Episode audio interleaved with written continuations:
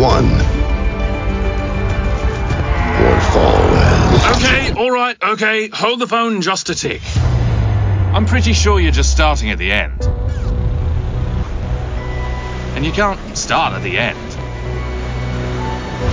Where's the suspense? The rising action, as they say. It's like storytelling 101, am I right? So if we could kindly back up. Keep going. Freeze! Right there. This feels right.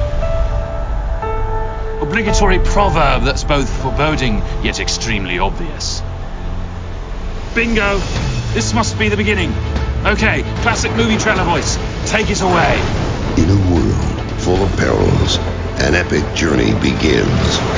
Across treacherous seas, staring danger directly in the eye. No, no, no, no, no, no, not buying it. Directly in the eye. Come on, we can do better than that. Look, I know what you're thinking. Pirate ship, pedestrian Jack Sparrow impression, treasure, yo ho ho kind of deal. Well, it's not. It's more than that. It's a story about adventure. And who would be brave enough, some might say crazy enough, to go on an adventure like this? I said to go on an adventure like this. Oh, for the love of... Forget it. Cue the montage of our heroes looking obnoxiously heroish. That's what I'm talking about. See, these are the strongest, like mythical titans who faced a thousand beasts. These are the courageous who've taken on the world. The timeless, the fearless. They are larger than life. Marred with the dust and sweat and blood from hundreds and hundreds of days and nights. They've traveled and battled. This is their quest for gold, glory, for immortality. Now,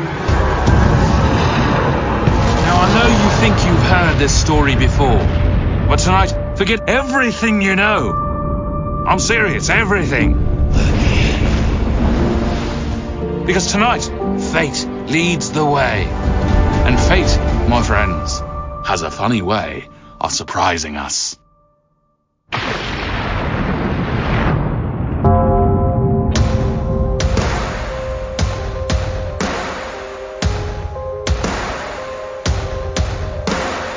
Forged in blood, etched in bone, Tonight, adventure awaits. I can feel it in my veins. Tonight. History waits for no one. And the time to shape their history begins right now.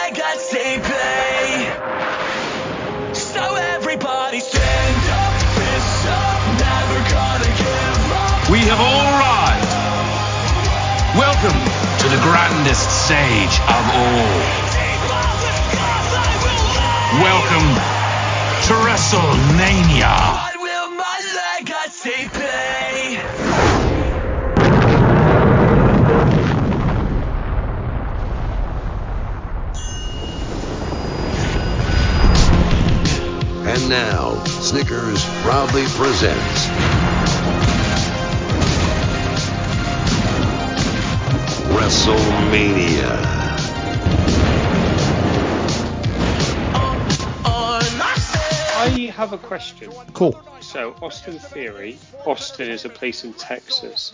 If you had to be named after a city in Texas, what would you choose as your first name? And you can have Dallas, too easy. Arlington. Ooh, Oh, lovely. lovely. That's stuff. good.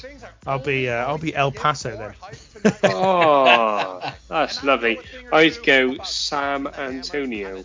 oh, Oh, I thought you were gonna, I thought you were going to say Victoria for a minute. I, w- I was going to, and you know what? I couldn't remember if it was Victoria or Pictoria for some reason. I don't think Victoria is even a place. No, Victoria's where Austin's from, isn't it? Yeah, oh, son bitch. what? That's, that's my classic Stone Cold Steve Austin impression, mate. Fucking dreadful. That's right. No one no one else has had the heart to tell him all these years, man. Oh my god. Sounds like For- if Forrest Gump was a wrestler. Magic leg drops. Oh, that's excellent.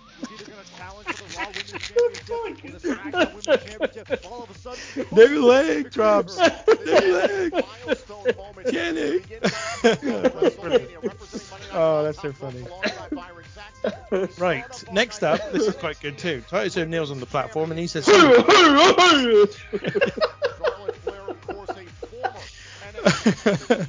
Someone has to host the rest of the show, and that's him. And that's all this happens. He just, he just officially announces himself as the host, and then we're done.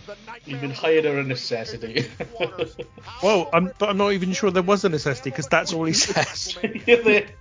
Well, he, Um, he, he did show his face after He the, does. uh, the, he the does five- show five- himself. five- Yeah, yeah, he does. I know. I know. Um, then we get an advert for WWE's community work, where smiles matter most. Fuck off. Right, and then we get.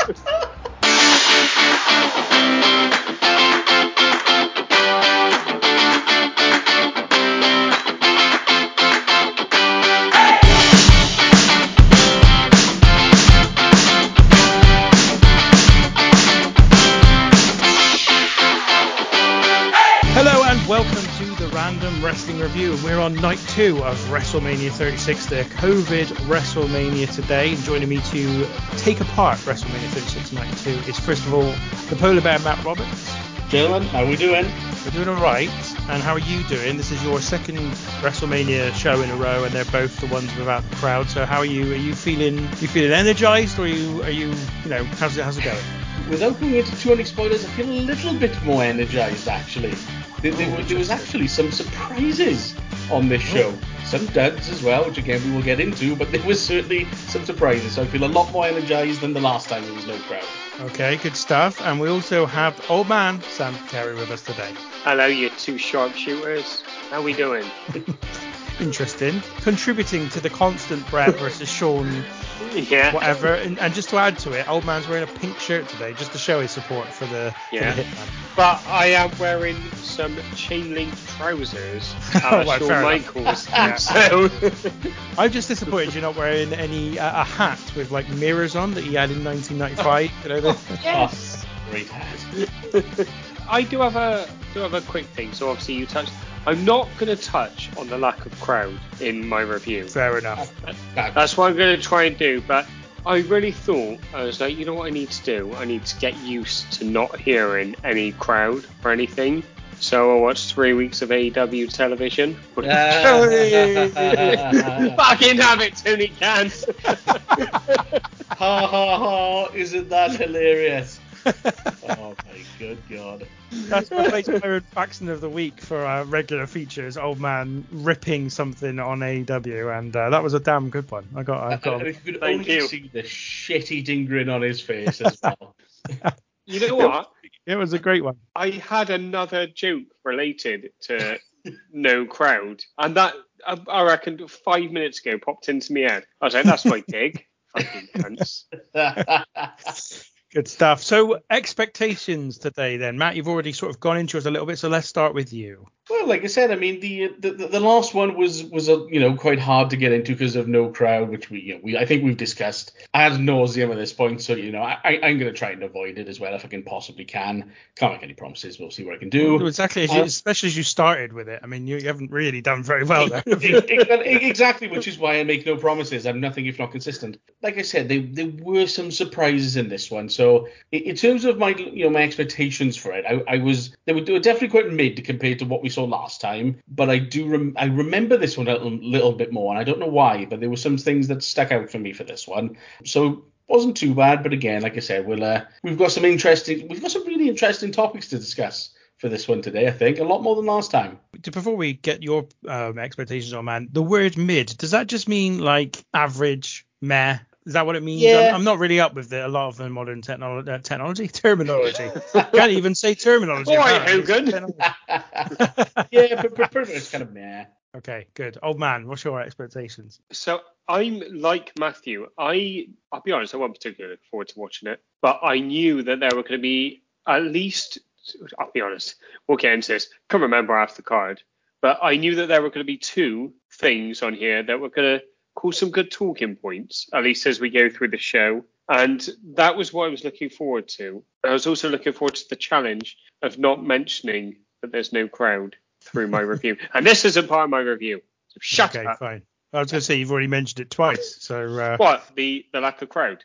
yes, that's the one. Oh. The fact that there's no one in the building, you know that that thing. Oh, that one. Yeah, I didn't notice Yeah. to be honest. Did you not? That's because there was no crowd, so you couldn't, so you couldn't notice, could you?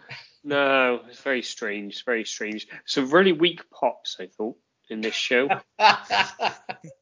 All right, so let's go straight to talking points. Uh, I think we're all geared up for something here. Why didn't uh, either one of you? Why didn't you jump in? Do you know what? I was spoiled for choice in terms of talk. I, I, I, I don't know why, but I, I can't remember the time where I had so many that I was struggling to pick. And in fact, there was one that I was going to go with, but I've now changed my mind because I want to go to something completely different. Can I can I guess what you're gonna ch- your pick? Yes, you can. That there's no crowd. That is exactly what I was going to go for. It's just, yeah, no. what I've decided to talk about is Otis and Mandy Rose. Wow. There are so many things that I can say about Otis and Mandy Rose. And do you know, I, I'm probably going to shock quite a lot of people here as well. Let's bring in Dolph Ziggler to the conversation. There's been many times on this podcast where the very sound of I'm here to show the world and I hear that stupid fucking theme song, the second I hear it just makes me angry. I was pleasantly surprised by this time. It filled me with delight. And that's probably the only time I'll ever say that about a Dolph Ziggler match because Dolph Ziggler played the perfect part for his role in this angle. The Mandy Rose, Dolph Ziggler, Otis sort of love triangle was so, so well done. And the thing that just upsets me the most, and I'm already going back on my rule, but fuck it, is because of no crowd, it's robbed of not just what I think would have been an excellent WrestleMania moment, but you know what? God bless Otis. I don't think he's ever probably going to get a WrestleMania moment equaling what this could have been ever again. Maybe he will. I'd say the odds on it are extremely low. But for those who, who didn't see it at the time, this was so fucking over. Just go back and watch Otis at the Royal Rumble when he catches Mandy Rose as, as she comes off the apron. The fucking crowd pop for that. And this only built and built and got better and better. And it's one of those things that, in a way, I didn't think that I'd like. You've got Otis, and he, God bless him, his big fucking fat belly jiggling around in the shirt that's too small for him, which clearly does on purpose. Is the guy who, you know, when he hugs Mandy, he's, he has like sweat and oil all over her, leaves the imprint of his gut over her top, and it's just fucking hilarious. It is just the most strange love sort of story ever. But when Otis eventually gets the girl and Mandy kisses him, that should have been one of the biggest crowd pops, you know, possibly even of the night. Not necessarily of WrestleMania ever, but fuck it, who knows? Let's, let's, let's let our minds go there and just think what could have been. It could have been that great a pop. So for that reason, and because I don't think he's ever going to get it again as well, I'm going to go in there right early, right now. My MVP of the night is Otis. Good for you. Good for you. Just a just a bit quick note. If it does appear that old man's puppy is also uh, got obsessed with his toy again, so we may get some squeaks during this recording, like we did for WrestleMania 35. Lovely stuff. Correct, correct. I, I couldn't hear it, and I was like, oh, what's that squeaking going on in Matt's house? and I was like, I just looked over at the dog in front of the fire. I was like, oh, there we go. There it is. So I agree with you completely, Matthew. And I I kind of kept up with WWE during this period because I found I found how they were going to handle the whole situation very interesting. I loved like the first I think it's SmackDown, SmackDown after SmackDown after Lockdown, um, which isn't the name of a TNA pay per view. They have Austin there, and he does the what thing. Uh, he goes, give, "Give me a hell yeah," and the camera is just on some empty chairs. And I was like, you know what? They're WWE, and I know you covered this in the last episode. Last episode, they're doing this in, I think, just about the right way. They're doing it in just about the right way, built to entertain rather than for any genuine, well, apart from something on this card, for any genuine like wrestling content. But this story was amazing, and the reason why it was amazing, and I from having heard you on this pod, Matt, and had discussions with you, I think the reason you will have loved this so much is because at no point is anyone making fun of anyone. It is a decision that the audience make, I think, in my experience of, well, my memory of watching the build up to this, in that Dolph Ziggler is just a heel who thinks that he's sexy as fuck. It's not the fact that he thinks Otis is ugly. That's kind of semi implied, but it's never expressly said. And I thought it was handled with wonderful subtlety, I thought, by WWE, which is actually quite amazing. And I must say, I mean, what's the match? Like nine minutes, something like that, I think. It's pretty much, if you're going to do this and you're going to do it under the circumstances, it's about as good as you could get, I thought. I thought the end was lovely. I hated JBL's constant jibes about Otis.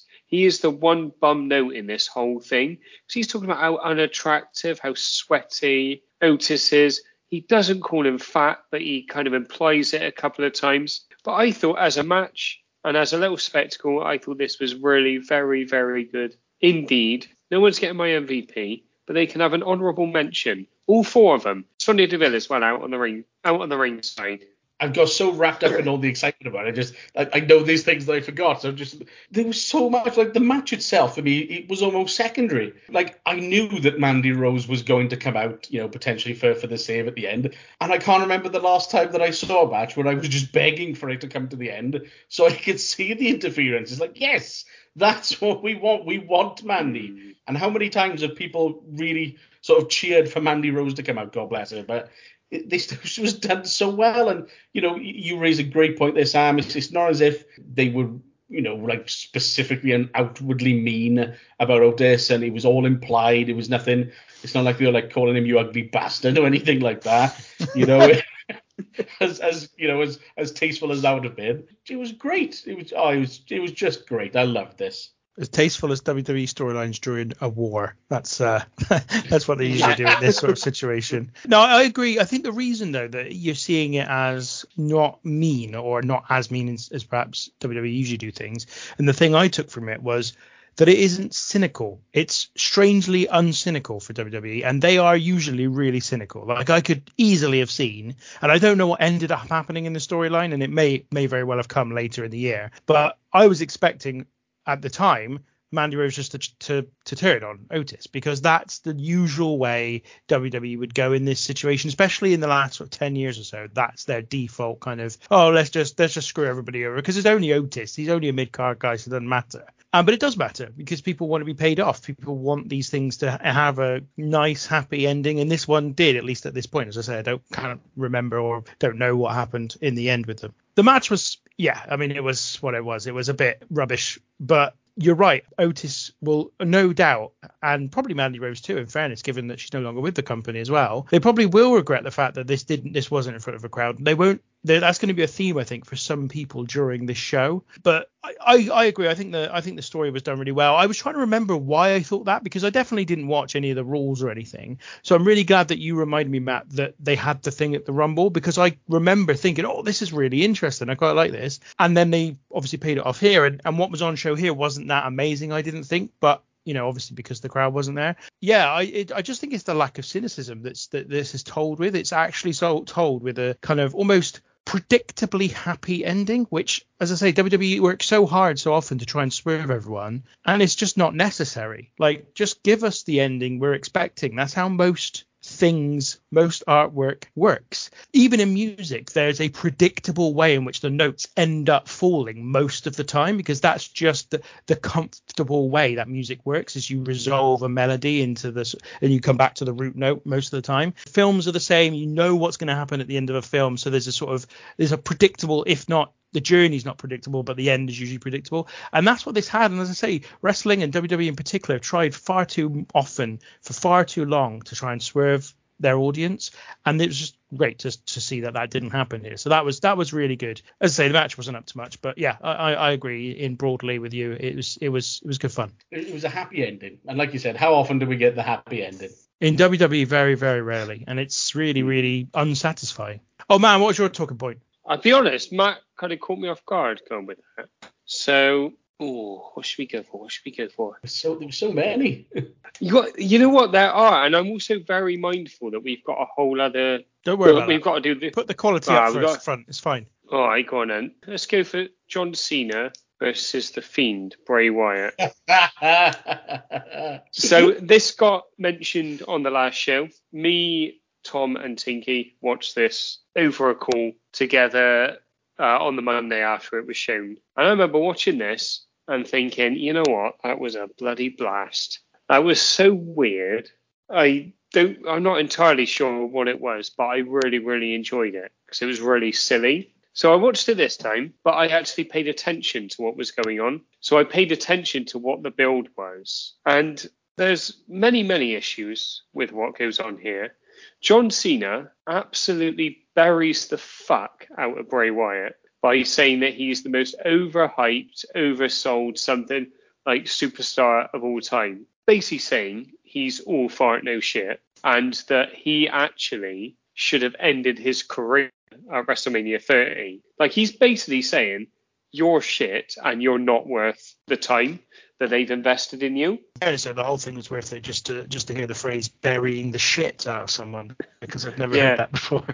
But yeah, and then Cena comes out. That's a, I kind of thought I'd have to do this, but I could have addressed a couple of the points made in the last show. I love that there's a ring announcer there. I love that because I think what it does is it doesn't make it any different to anything else.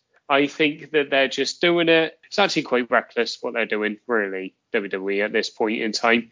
Like when the lockdowns were so serious. Florida were very liberal with their uh, lockdowns, and they're also liberal with their tax laws, which is why uh, WWE are down there as well. But um, yeah, like maybe having another person in the ring announcer there was probably a bit reckless because you don't want Mike Rome getting uh, COVID. So last thing you want was it Mike Rome? Not sure. Or was it Greg? Or was it Greg something? But yeah, anyway, completely forgot what I was going to say. And uh, oh yeah, Cena comes down and he addresses the camera after some truly horrendous acting, some really awful acting, like some of the worst I've seen in WWE. And yeah, like really, really bad. And then he says, "Welcome to WrestleMania," and then it cuts off, and then you're in the Firefly Funhouse. And for those who haven't watched it, the story is basically the start of Cena's career up to his appearance at WrestleMania 35 when he comes back as the Doctor of Thuganomics. And then there's the illusion. Well, the illusion through the whole thing is that John Cena is this generation's Hulk Hogan, and then they flat out do it where they have him come down as NWO Hogan with Bray Wyatt pretending to be Eric Bischoff. And I'm sat there and I'm like, this is fucking dreadful. uh, bear in mind, Bray Wyatt has sadly passed away. Windham Rotunda has passed away. So I have a lot of I have a lot of goodwill. I know this is very fickle, but I have a lot of goodwill to Bray Wyatt when I watch his stuff now. This is fucking dreadful. This is so bad. It's so insider It's so against everything that WWE tend to do, which is why I think I th- thought I enjoyed it the first time. It's dreadful. I just thought it was absolutely awful. Cena is a terrible actor, a terrible actor, like absolutely awful. The magic nonsense is shit, and I thought this was painful and soul crushing. But apart from that, I quite enjoyed it. Five stars.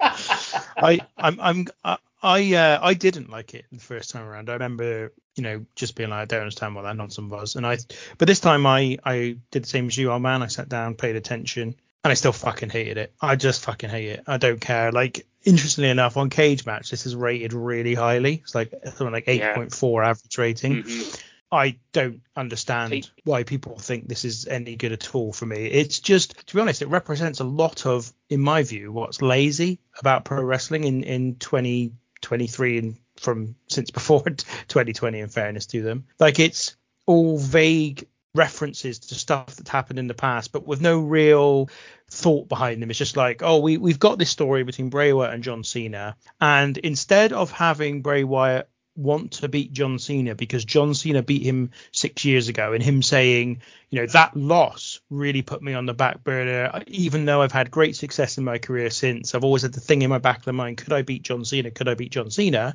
Instead of that, it's I want to beat you now, John Cena, because you squashed my push six years ago, and that's fucking stupid. That's just not a story. That's not a wrestling story. That, that that's just nonsense. And I and I and that and that immediately put me in a bad mood. But then the actual thing itself is also fucking boring. It's really boring. And I just hated it. I just hated it. I didn't like it the first time. I didn't like it this time. It's a cornerstone, I think, of this show because it's so it is unique. Nothing's ever happened like this before. And I credit them in some way for trying to do something different. And again, in some way they did have to do something different because of the position they're in in terms of the the COVID and the fact there's no crowd, that thing again. But this isn't it for me. And I just yeah, not for me at all. Out of curiosity, do you guys think I give this a thumbs up or a thumbs down? I think you're going to give it a thumbs down because you were nodding along, but that might just been you being nice.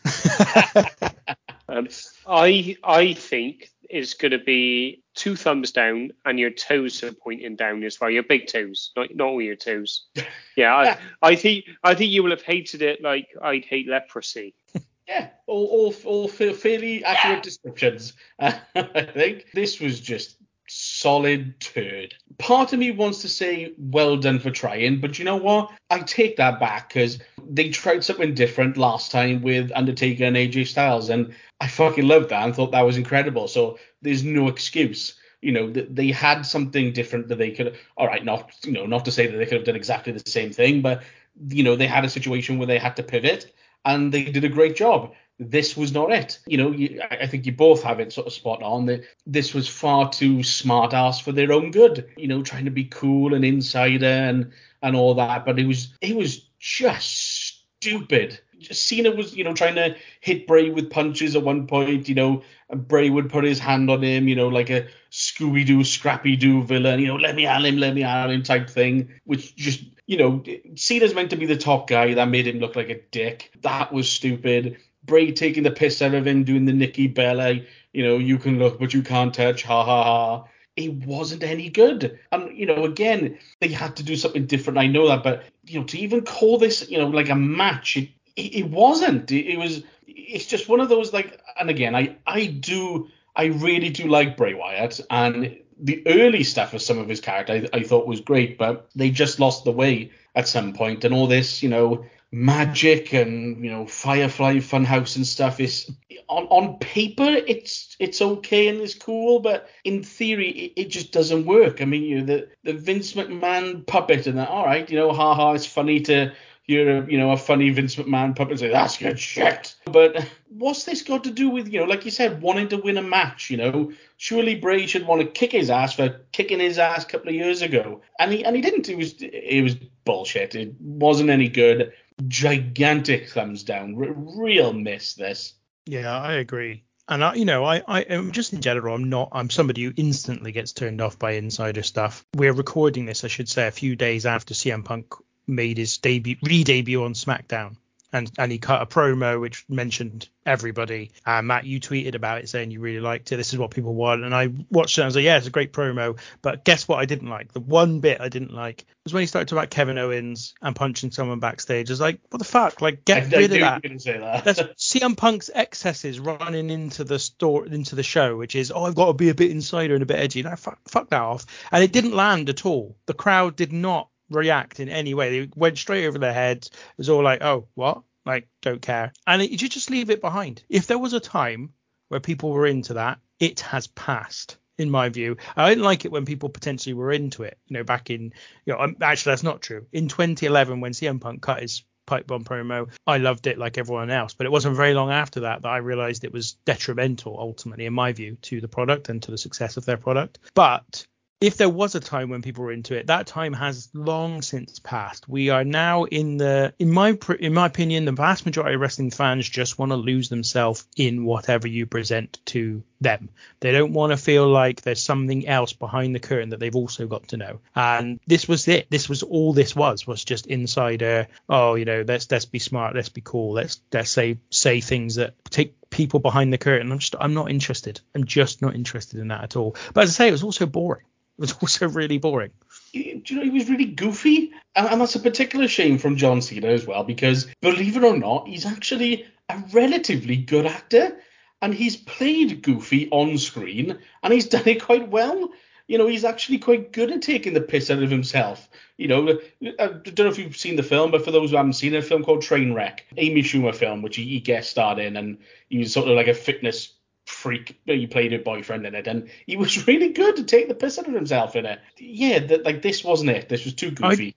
I didn't feel like he was taking the mick out of himself in this. See, I, I just figured, I just thought it was like, it felt like it was trying to be serious. Like I he was, he was portraying a kind of a, a vulnerable version of himself, like as if this was some kind of fever dream, and and that's you know what we got. And I, and anyway, I can't explain it. I'm glad they've never gone back to. Well, as far as I know, they've never gone back to do anything like this. They may have done it later in 2020. I wasn't watching at the time, but for me, yeah, just no, not for me. Yeah, that this will be the first and only Firefly Flan uh, Flunhouse. Flyer flam flea Flunhouse. stuff. Good stuff. All right. Well, seeing as we're on negative, let me be negative again. Oh, here we go. Fuck off Edge and fuck off Randy Orton. fuck off your stupid fucking boring long fuck off of a match. Absolutely fucking shit. Like legitimately Yes. one of the shittest matches I've ever seen in my life. Dull as fuck. Just 36 and minutes and 41 seconds of two men slowly walking around a small area because they haven't even got a, a, a, big stadium to do this in. They're they're literally trying to make every inch of this performance to mean something. So they they go into sort of gym bit and they they stay there for like 10 minutes in this like tiny little area of whatever, punching each other slowly because this match starts off with Orton RKOing Edge twice in a row. So they do that thing which I've also complained about in the past, where they go straight to the end of the match, so where they're both fucked. Which I don't mind if the match lasts six, seven minutes. In fact, that's a good way of of making a match that that you, people expect to go long go a lot shorter because you take them straight to the bit where at the end and as long as you cover it in a decent way which i thought they did in fairness i think orton coming out of nowhere rko and edge immediately worked fine for me i'm happy with that then the match should last six seven minutes not 37 minutes nearly which is what it got to they then go get themselves to a warehouse. They spend another 15 minutes in this warehouse, again, slowly punching each other, being on the floor for long periods of time. It's fucking awful. It's it's absolutely awful. It's boring as shit. But it does have my MVP is the referee because he spends 37 minutes solid counting. Reminded me of me when I'm trying to get my son back down to sleep in the middle of the night, constantly counting how many seconds he's been sort of down and quiet. So I'm starting to estimate when he's asleep. And I nearly fell asleep every second of this match. It was terrible. In every way, shape, and form. Uh, old man's just returned. He had to move away for a second, so he doesn't know that I'm not. I'm not talking about John Cena and Bray Wyatt at this point. I'm now talking about Edge and Randy Orton. Uh, Oh, Matt, yes. what's your uh, what's your uh, response to that? I would give anything, and in fact, I can't wait for when this comes out so I can listen to this again because I would give anything to go back in time and just relive that fantastic rant. Bra- bravo, Ben! I thoroughly enjoyed that. What what's funny about it is that this was potentially going to be one of my talking points as well. Now, I didn't like this match, but not nearly as much as you, I don't think. There were one or two things in this. I mean, yeah, let, let, let's you know get it out the way. For, for the most part, this was fucking dreadful. And a last man standing stipulation in front of no one is a very bad idea. Touch wood, we never, ever, ever go through any period of pro wrestling history that has matches in front of no one again. Do not have a last man standing match because it doesn't work. So that's a start. It, it was very long winded, and yeah, it, it did get like to the end almost pretty quickly. It, it took a long time for them to remotely draw me into this, and probably the one time where they did was Orton with the draping DDT on the sort of truck, which I thought, fuck, that looked, you know, quite brutal. So that woke me up a bit. But then, yeah, the, the rest of it was shit. Um, you know, the, the spear and the RKO on top of a truck was nowhere near as cool as perhaps you would like to think it is. Um, it just it didn't really work. I mean, what I will say is that the, the reason that I'm kind of giving them a little bit of a pass is I felt that based on Edge's sort of acting towards specifically towards the end, I felt they were really, really trying to get some because they probably knew that you know it was going to be shit in front of nobody, and it was. But they tried, and I you could really see, you know, like in Edge's acting to, towards you know specific, specific specifically towards the finish that he was really giving it his all. Like he didn't want to have to do it to Randy, you know, him and Randy were tag team partners, you know. Like after the finish, you know, the Con-chair-to even hugged him, you know, sort of hugged him after after after he'd beaten the shit out of him. So, you know, to try and make it look like he felt bad for what he did, sort of thing. He was nearly crying because he didn't want to have to hit Orton with a Con-chair-to because of all their history. So I give them a little bit of a pass for that. But yeah, let's be realistic. The match sucked. What what you know, what have you got to say, old man? I never really like paid enough attention to the build to this to realise that this is where grit started in the description of Edge. So obviously we had uh, what was it, the It couple versus the Grit couple. yeah. Uh, Mi- Miz and Maurice against Beth Phoenix and formerly Edge. Gritted um, R superstar. Yeah, that's correct. That's him. You know him. You know him. He's Was it? gr- Did they say, call it gritted? What? A, what? A, what a what a wasted opportunity. Sure, it's got to be the grated R superstar. what? No. I mean, they, they should have done, but I don't think they did. no, I mean, if anything, that'd be a bit too cheesy. Hey. oh, Oh, cool. Bloody took him long enough. Oh man. Oh, I I camembert these puns. Oh god. It's a fait accompli, Uh. old man. Just get on with it. uh, anyway, right, let's start. So I liked the attack by Orton at the start. So he edges just waiting, looking like a bit of a pleb to be honest, looking like a bit of a loser. And then uh, he gets RKO'd by Orton. And I'm like, here we go. And then uh, then they do some stuff, to be honest, and like, blimey, Christ. And then the referee starts counting at one point, and he is like, you're talking about people who don't need to put in the effort that have been put in, like the ring announcer and stuff like that. This referee does not need to shout anywhere near as loud as he is shouting. I don't know who he's talking to. He's got a microphone on, and also because of uh, the acoustics, it just sounded really odd. So it was like, "Sue, Ooh," and it was like, sorry, mate, what? No, didn't catch a word of that. Great tan, though. Great tan. Great neat haircut. Edge swings into Orton, hanging from some weight thing, effectively sits on his face. Which, I mean, I watched videos where that's happened with women, and I didn't find it particularly attractive. Two men, two sweaty men. Now you're talking my business. Uh, what do you say? I, I so I missed most of Tinky's rant. This was agony, like absolute, like 36 minutes and 50 seconds or something. I think it is, which has no doubt been said by Tinky in the roundup. I have complete agreement with you, Matt. the situation they're in, last man standing match. I mean, come on. That if any match relies on crowd involvement, it is that. When we watched this, I can remember me and you watching it, and Tom was just on his phone after about ten minutes of the match. Which I mean, if you know Tom, pretty standard anyway. Yeah. But he was like, "Oh, it's just really boring." I didn't pick up my phone specifically because I thought this was going to get better. and when they got out, they got out. So they go to the the bit where the trucks are. There's a massive ladder set up. To what end? I've no idea. It's not set up to go anywhere. They've got massive like warehouse shelving there, so it could just be leaning. It's not even used the ladder. It's not used, but it's set up. It's enormous. And, oh. and then um, it was on commentary for this one. It's- Tom Phillips and Saxton. That's it, Yeah, yeah. but you, you but you wouldn't know because the because the production values are so shit you can barely hear them as well on top of Yeah. everything. Well, were, they, you- were they whispering? I genuinely Yeah. thought they were whispering. Yeah. Yeah. Yeah. Well, I was like Jerry you- Jerry Lawler voices all round. It was like, Edge and Orton, you know, his ribs hurt. Well, hang on, hang on. So, so Matt, you do that, and then I'll do my impression of the two combatants in this match. Go on, you do it.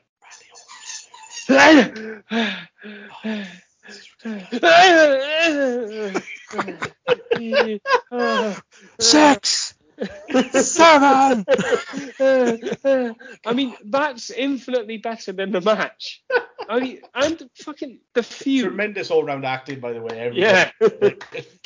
Like the feud. What is the feud anyway? I- Funnily What? enough, after I had my rant, there were two things that I thought of that I hadn't said, and one of them was the the commentators whispering, and the other one was the feud, old man. Yeah, you've got Edge comes back, and this is it's this is different because there's nine years between seventy or is it seventy years? Can't remember. Oh yeah, he shouts nine years at Randy. That's all he does. Just shout nine years, Randy. I'm like, well, you a fucking crazy person who just likes to shout about how many years there have been. Yeah. So the story is that obviously Edge's Edge's comeback at the Rumble is fucking amazing. Like every time I have seen Edge, it's his face when he comes out and he gets that ovation. He looks like he's going to burst into tears. I I mentioned this before on the show. Like how he holds it together, I've got no idea. Like fifty thousand people blowing their loads, and the following night he obviously comes out on Raw, and then Orton comes out and he goes, "Oh, we were were tag team partners." Orton's work in this section is excellent. I thought he's really really good. But he RKO's him, and then suddenly Edge is like, "I'm gonna fucking kill this cunt."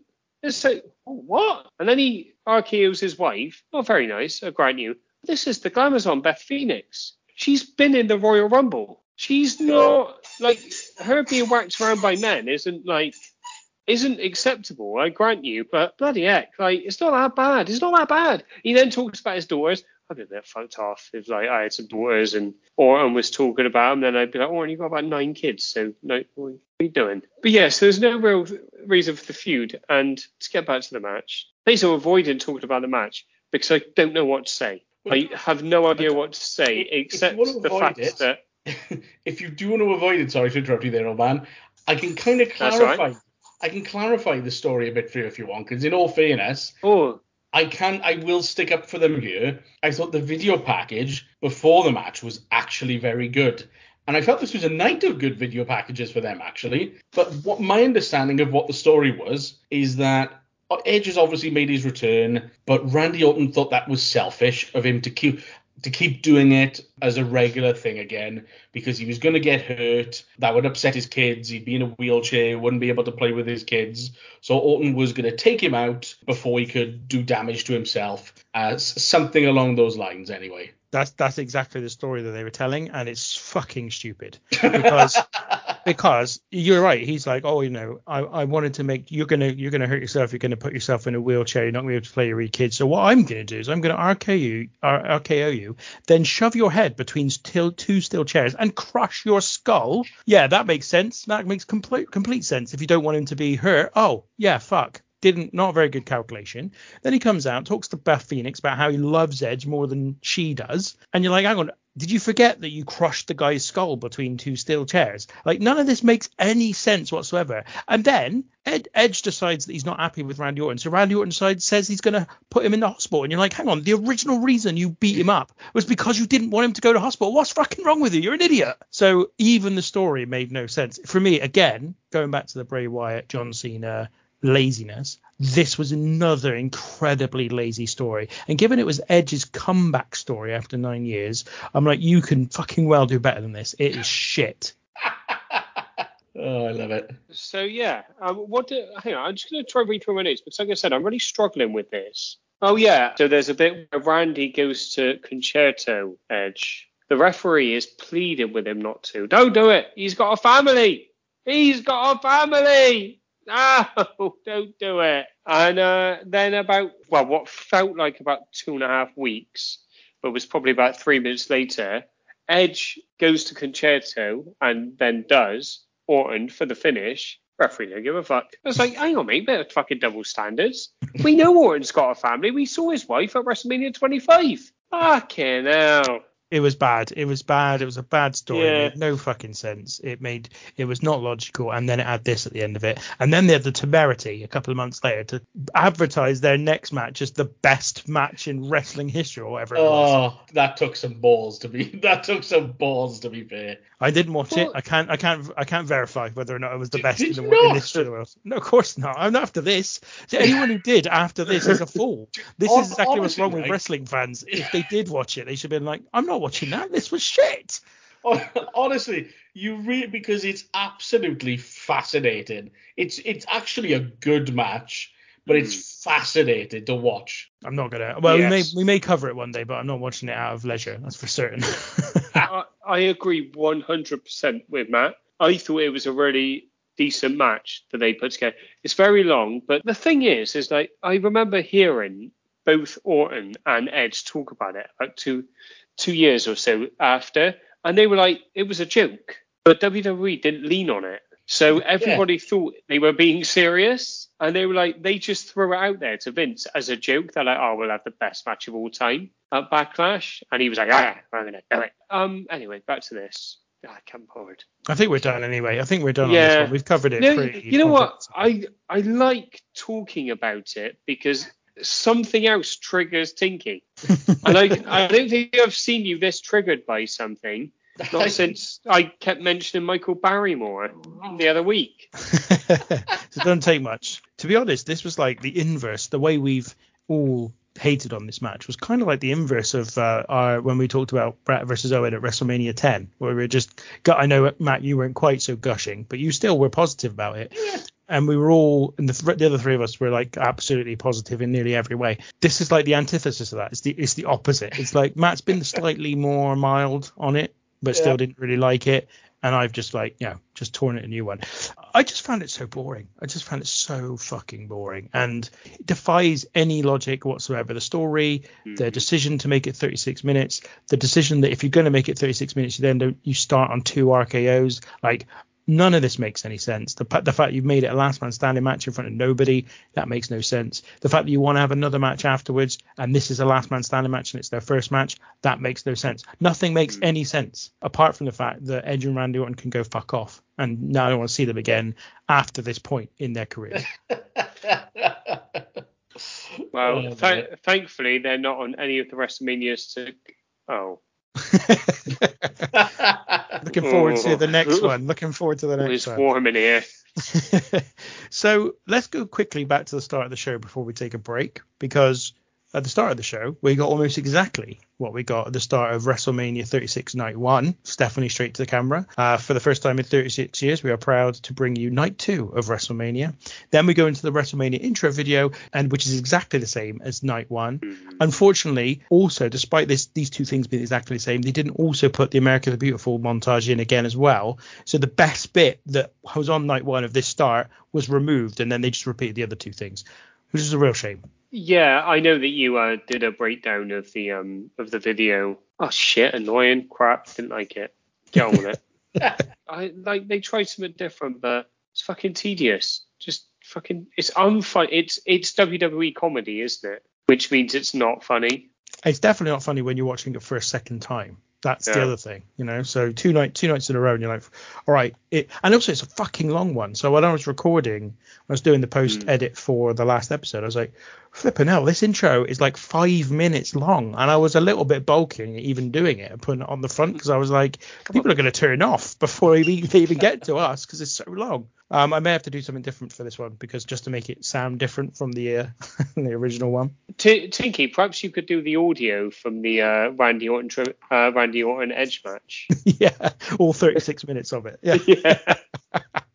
Then we get a light show, this time with Tom Phillips throwing to Rob Gronkowski, who says that WrestleMania continues right now and Charlotte Flair's music hits. We then get a hype video of Charlotte winning the Royal Rumble and then being interrupted by Rhea Ripley before she can choose who to face for at, at WrestleMania as a consequence of that win at the Rumble. Ripley challenges Flair to challenge her. Char- Charlotte then arrives on uh, NXT and she attacks Ripley and says she'll see her at WrestleMania. Uh, Rhea Ripley then talks direct to camera about their match that's coming up. Did you want to talk about any of that, or do you want me to go straight to the match? I actually didn't keep up with any of this build. Didn't really. I kind of knew who Rhea Ripley was, but I kind of stopped watching NXT at this point. I well, I had a little break. She's fucking a superstar immediately, isn't she? I know. I know it's very much the benefit of hindsight because the first time I'd seen her was this match, and obviously we'll get into this match, but fucking hell, when she came out on Raw, I was like, that lady is a fucking superstar. And I was like, wow, I'm glad in a weird way, and we'll get into this with the match, but the setting that this match has, I think probably delayed her becoming the star that she now is. And I think her trajectory. Trajectory? That's it. Yeah, hang on, hang on, hang on, Matt. So I'll say I think her, and then you can say that word. I think her Trajectory. would have been very different if there had been more people present at this show. But yeah, go on, Rhea Ripley. Go on, Riptide. Do you know what? It's funny you mentioned that. Well, in terms of the video package as a whole, God, I thought this was great. Again, I, I felt they, for a lot of their video packages, that they did such a great job. And seeing part of this show some of the classic NXT sort of gold brand, I oh my God, I can't tell you how much I, I miss that brand. No one cares, Matt. Fuck off. Oh. It's, it's, it's old oh. news now, mate. It's No. old news. Oh, no, It's old news. It never went anywhere and it collapsed. It's as much as much honestly for as much as you guys pine for the days of Bret Hart this is what i pine for I is know. for that br- oh just to hear mauro ranallo's voice again Oh, fuck ah, off. oh fucking boner just so good That's the best bit about Edge. Versus, that's the best bit about Edge and Randy Orton is that Mauro Ranallo is not commentating. oh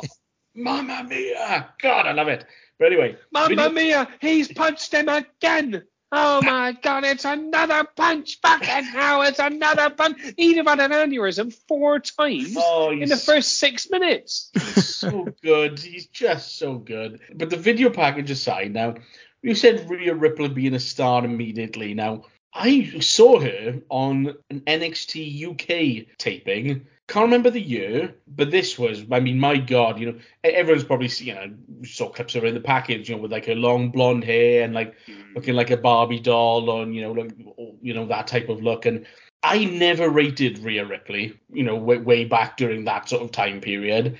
I, I gotta be honest, I'm not particularly crazy on her myself now. That being that being said, I recognize that she is a fucking star. I don't like her, but I do totally get that she is an absolute star. And when I was watching this, at the time I was thinking, ah, fuck, I don't, I'm not quite sure, you know, the, the result was the way they should have gone. But looking at it now, I, I do think it's probably one of the best things that could have happened to her because she now she is the whole total package. I think for her coming out on Raw a couple of weeks ago with Randy Orton, and do you know what? That not seeming like a bad idea, and not thinking, well, you know, she could handle Randy Orton. Wouldn't have thought that a couple of years ago. But she's yeah, like a you know, definitely now, hundred percent total star. on a slightly different topic, well, very different topic, but it just made me think of it at the time. It's been a long time since I felt like a wrestling company should use weight limits.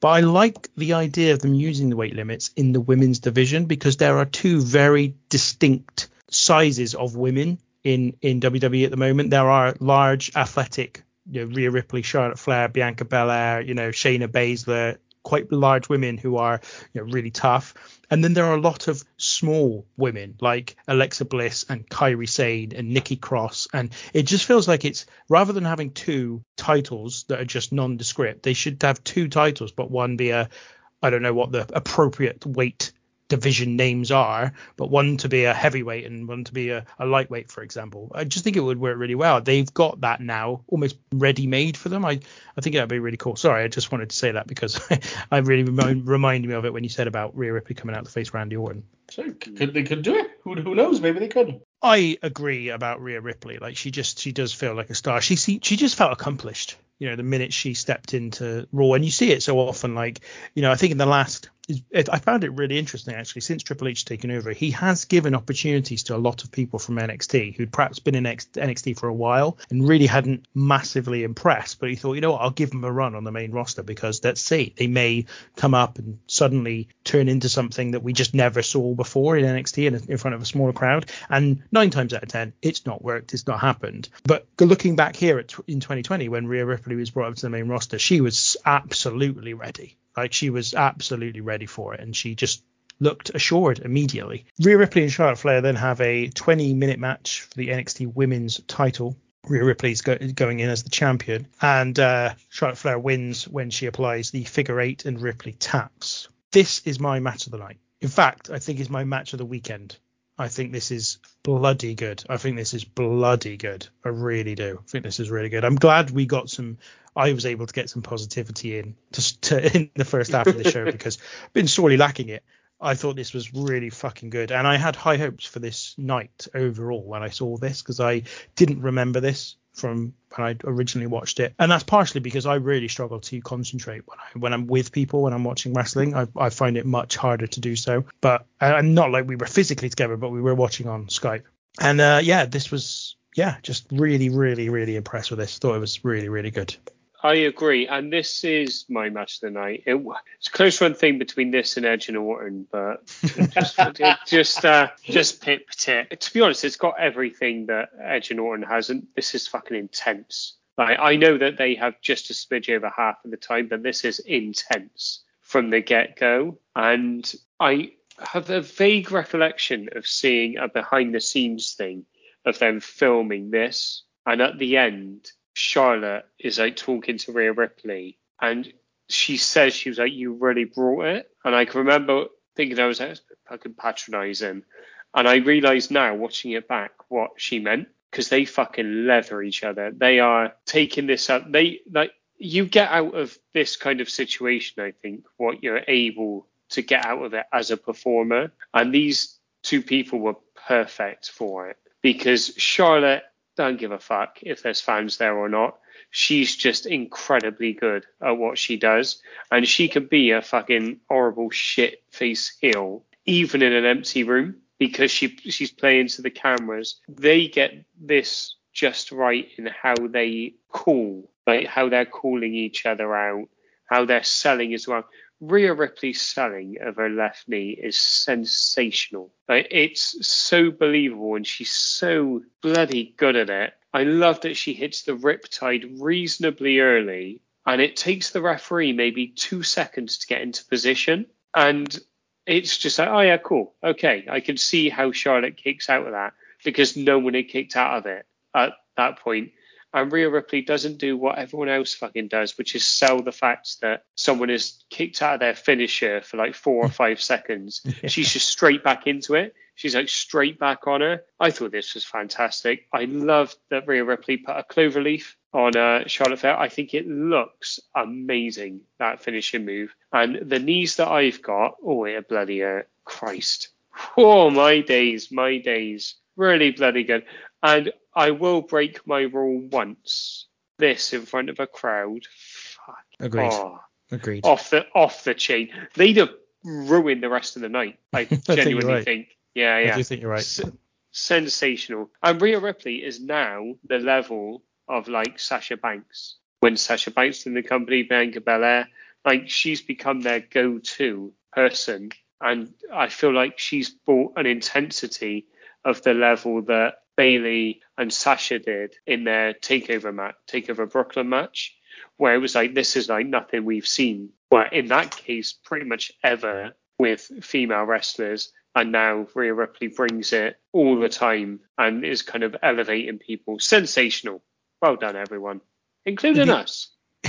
it will be interesting to see what they give her at WrestleMania 40, certainly. Hmm. Enter the polar bear. There he is. Prick.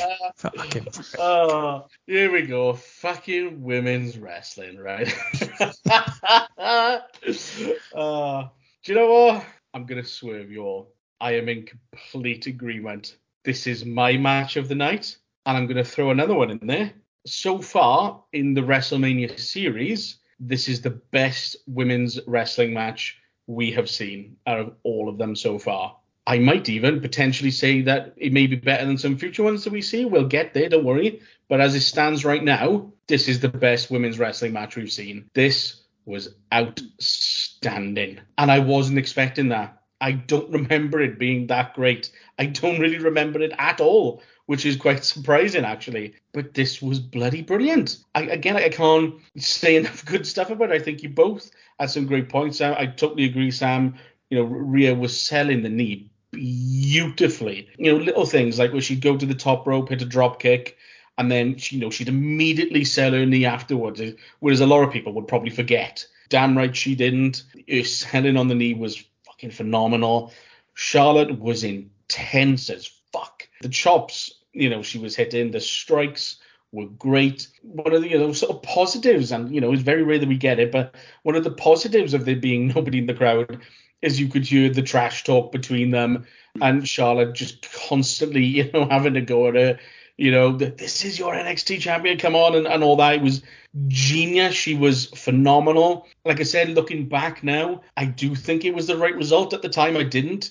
Now I do. Um, you know, Charlotte went on to, you know, to defend the NXT title over a couple of months at different takeovers anyway. So that worked out really well. I can't remember what happened with Rhea afterwards, but obviously we, we certainly know where she is now. And just as a as a quick shout out, because I vividly remember this one. I can't remember the exact pay per view, but it was a Money in the Bank pay per view. It was either the year after or the year after that, where Charlotte and Rhea had another match. That is as good. I remember that very well, being fucking phenomenal. So I can't remember the year, but if you happen to find Charlotte versus Rhea Money in the Bank, go out of your way to watch it.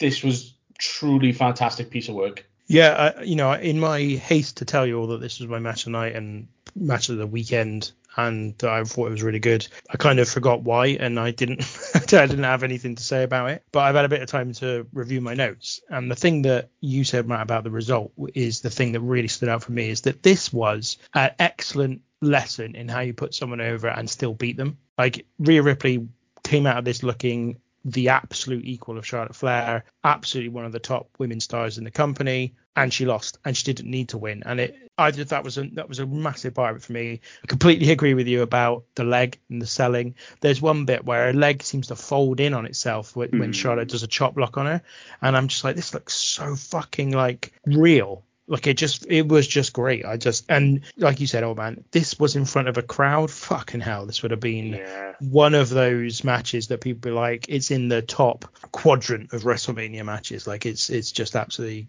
excellent. And I do agree with you, Matt. I think so far in the WrestleMania series, this is the best women's match we've seen. I can't think, and I've watched all of them. I, I may be forgetting something, but I can't think of anything that's better than this, to be honest. Tremendous. Great job. All right, on that positive note, let's have a little break. And we'll be back in a few minutes to cover the rest of the show. Which brings me to my next guest, the boss, Sasha Banks, and the longest reigning SmackDown Women's Champion, Bayley.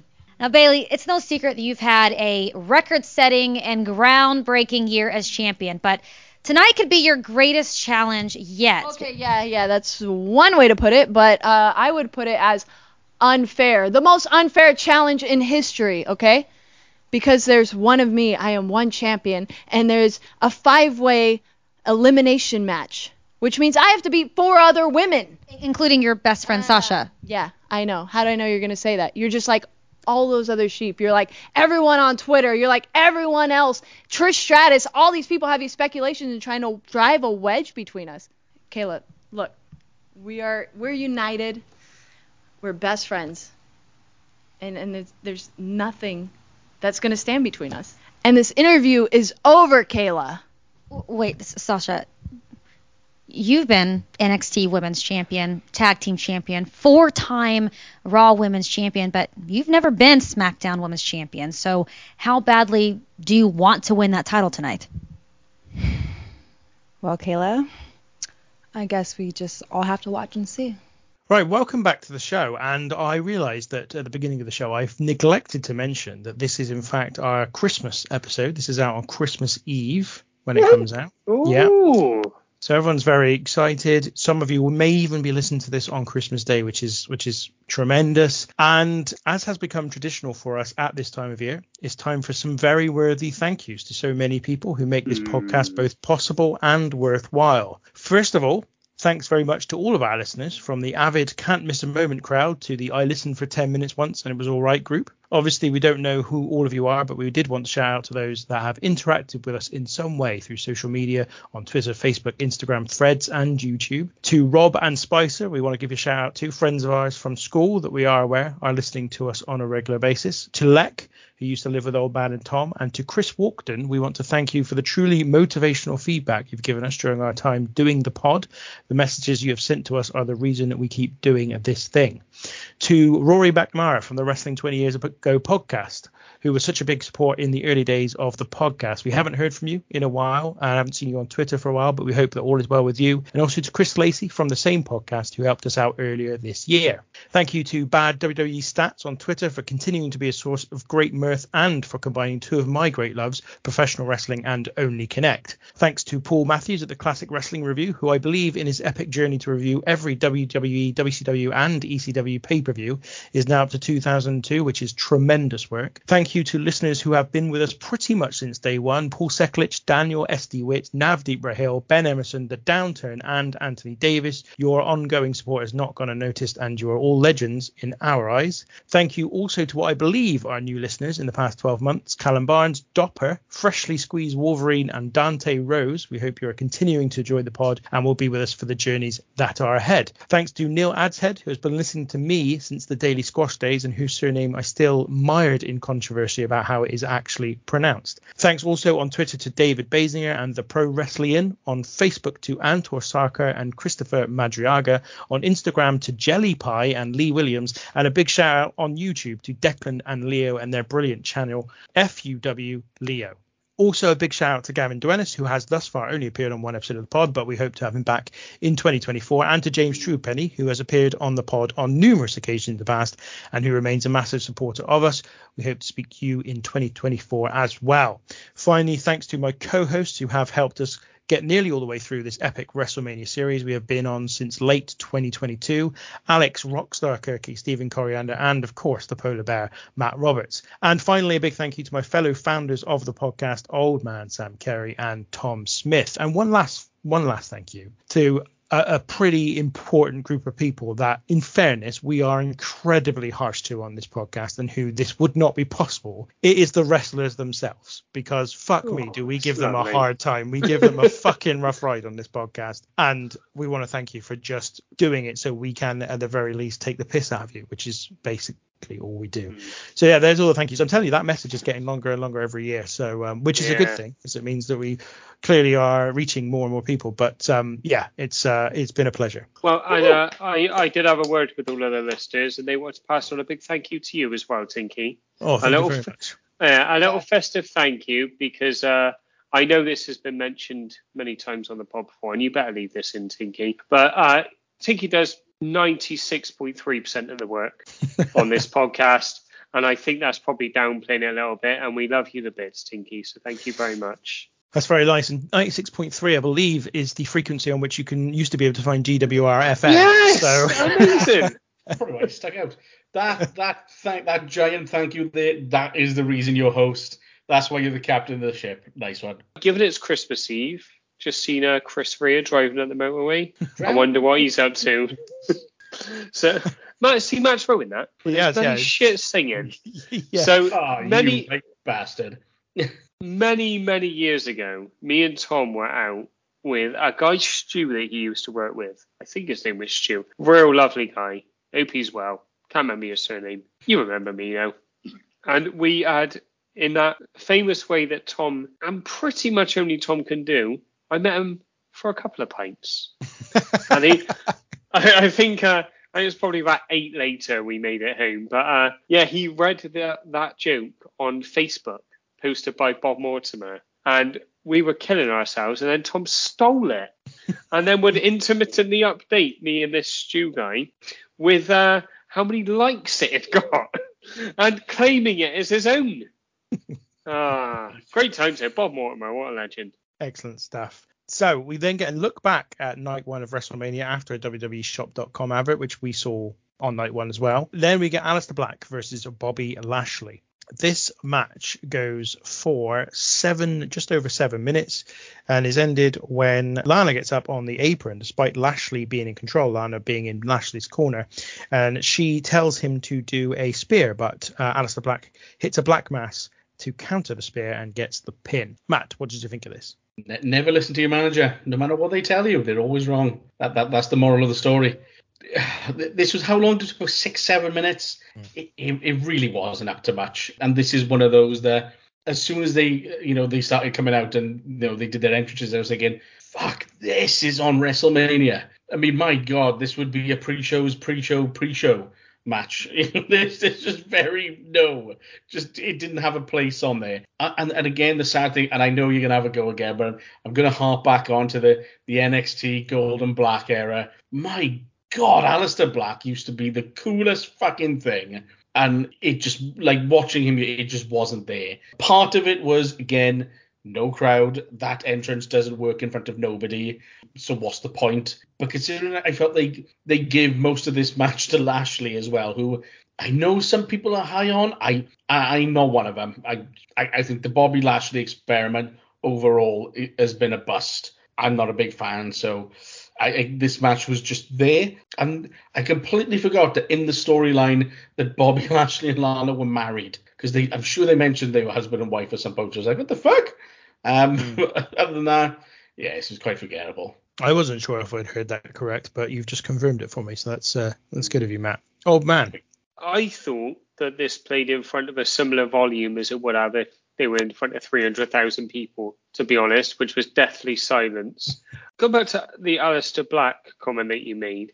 I'm, I'm with you. I really liked him in NXT, really, really liked him. And then he had a match on a takeover against someone, and I can't remember who it was. And it was effectively a nothing match, but he was, I think he might have been champion at the time, and it was just a nothing thing. And the guy that he was fighting wasn't evidently didn't make it as anything.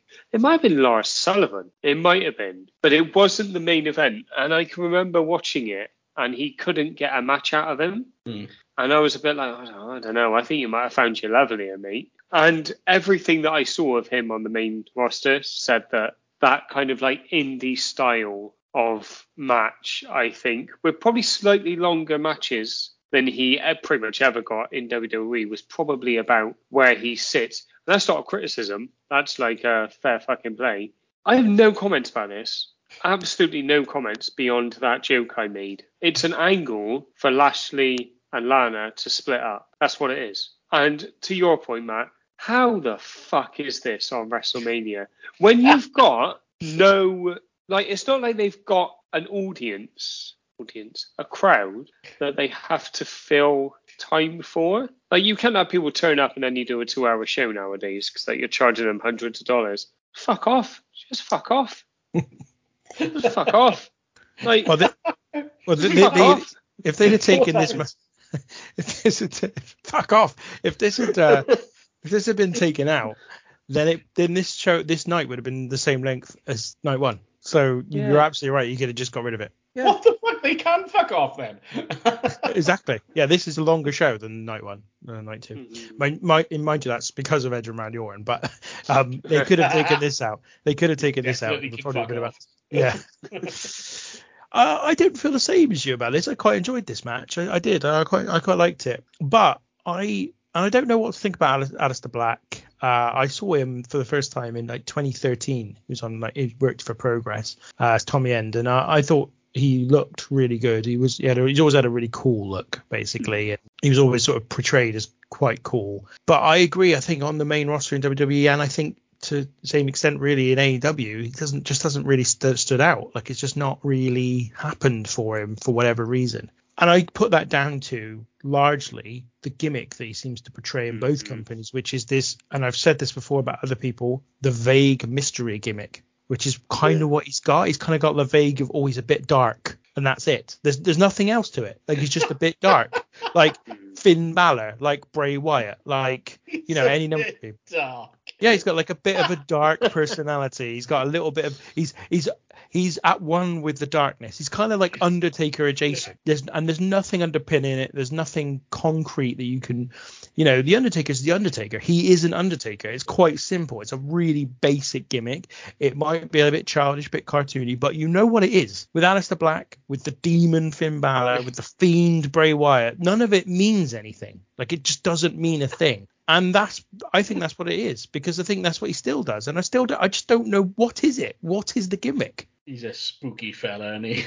But no, seriously, I'm not being, I'm not being silly. What is it though? Like there isn't, you can't, you can't define it because it doesn't have any definition. I tell you what it reminds, and this is such going to be such a reference that so many people will probably not get. I don't know if anybody can even remember. Remember the character they try and call Mordecai? Any, Briefly, anybody yeah, sort of, yeah. It reminds me of that. It just, it just comes out, spouts shit about darkness, and fucks off. It's like, Like- who cares? Gangrel's character is better than this. Like Hmm. it, it, it is because at least you know what Gangrel is, but you there's just no definition to what Aleister Black is. It just doesn't it just doesn't do anything. But I did quite like the match. I thought they did quite well in, in, in the contest itself, and I was surprised. I wasn't expecting it at all, but I did think that they they achieved something. The other thing that I had a problem that did have a problem with though is that they just don't look like they will have a good match. No.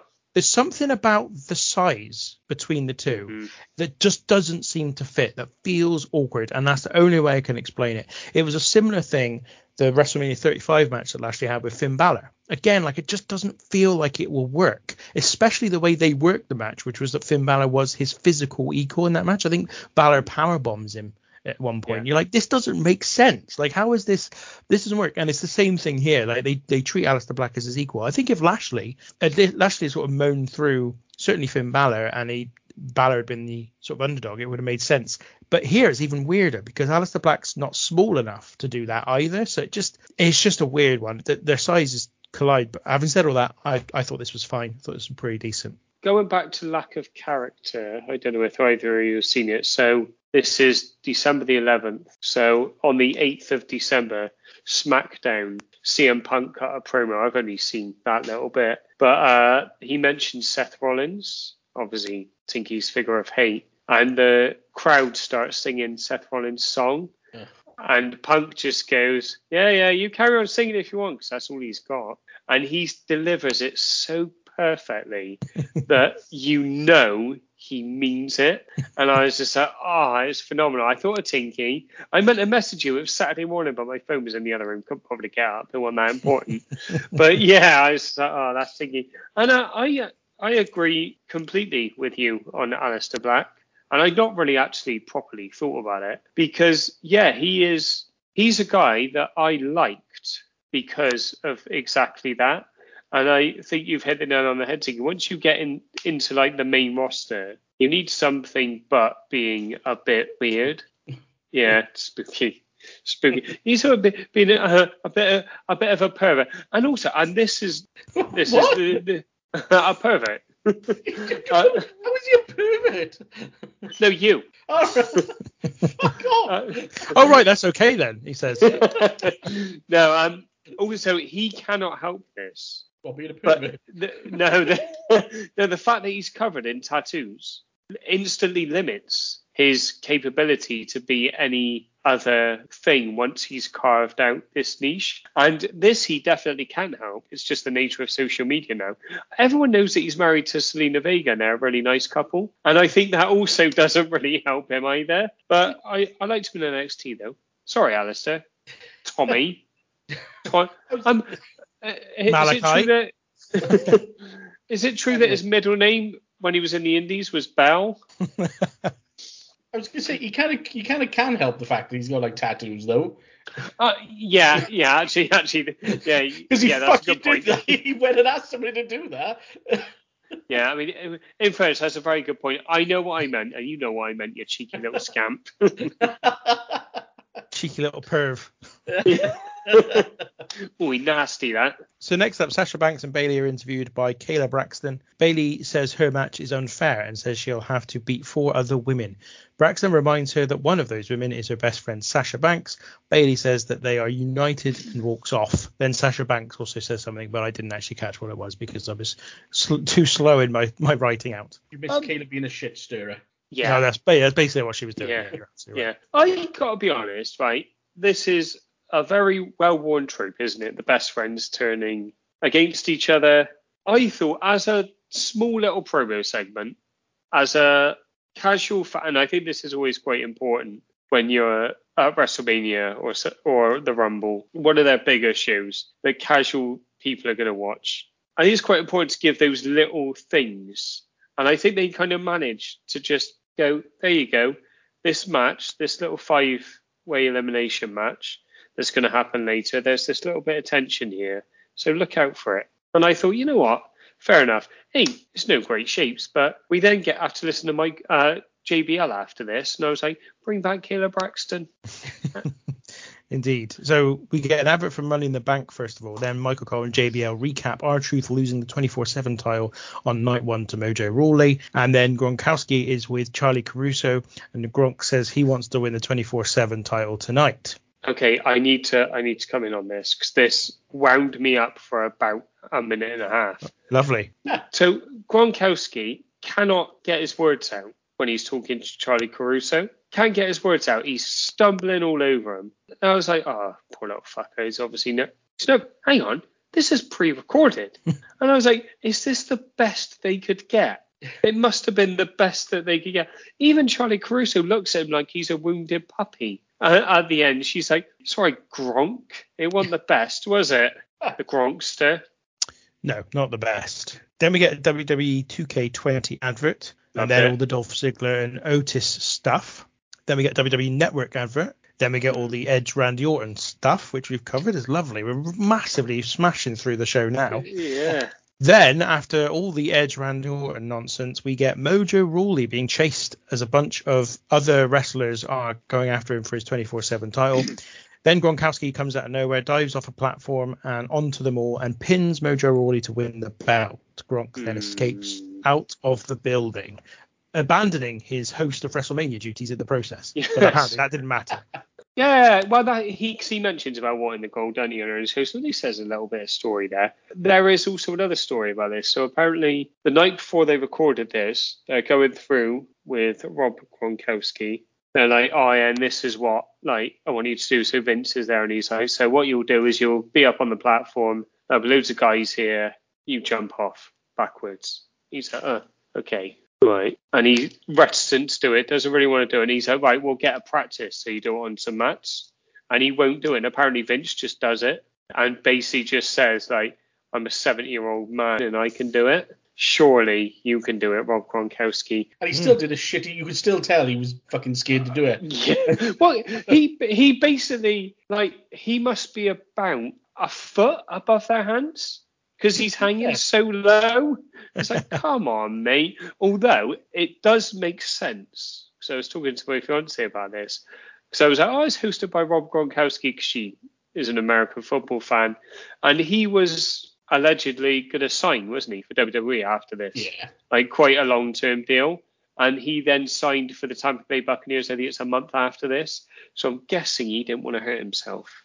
but he also didn't want to tell Vince that because he wanted to get paid, probably. So yeah. I mean, I'd have been scared. So, in fairness to him, although I wouldn't, I wouldn't being paid for it. So maybe if I was paid for it, I wouldn't be so scared. yeah. Uh, then we get an advert for Edge's 24/7 documentary, which I'm sure the earlier match was a great advert for. Oh, I'll then- tell you what though. I'll, t- I'll tell you what though. It is excellent.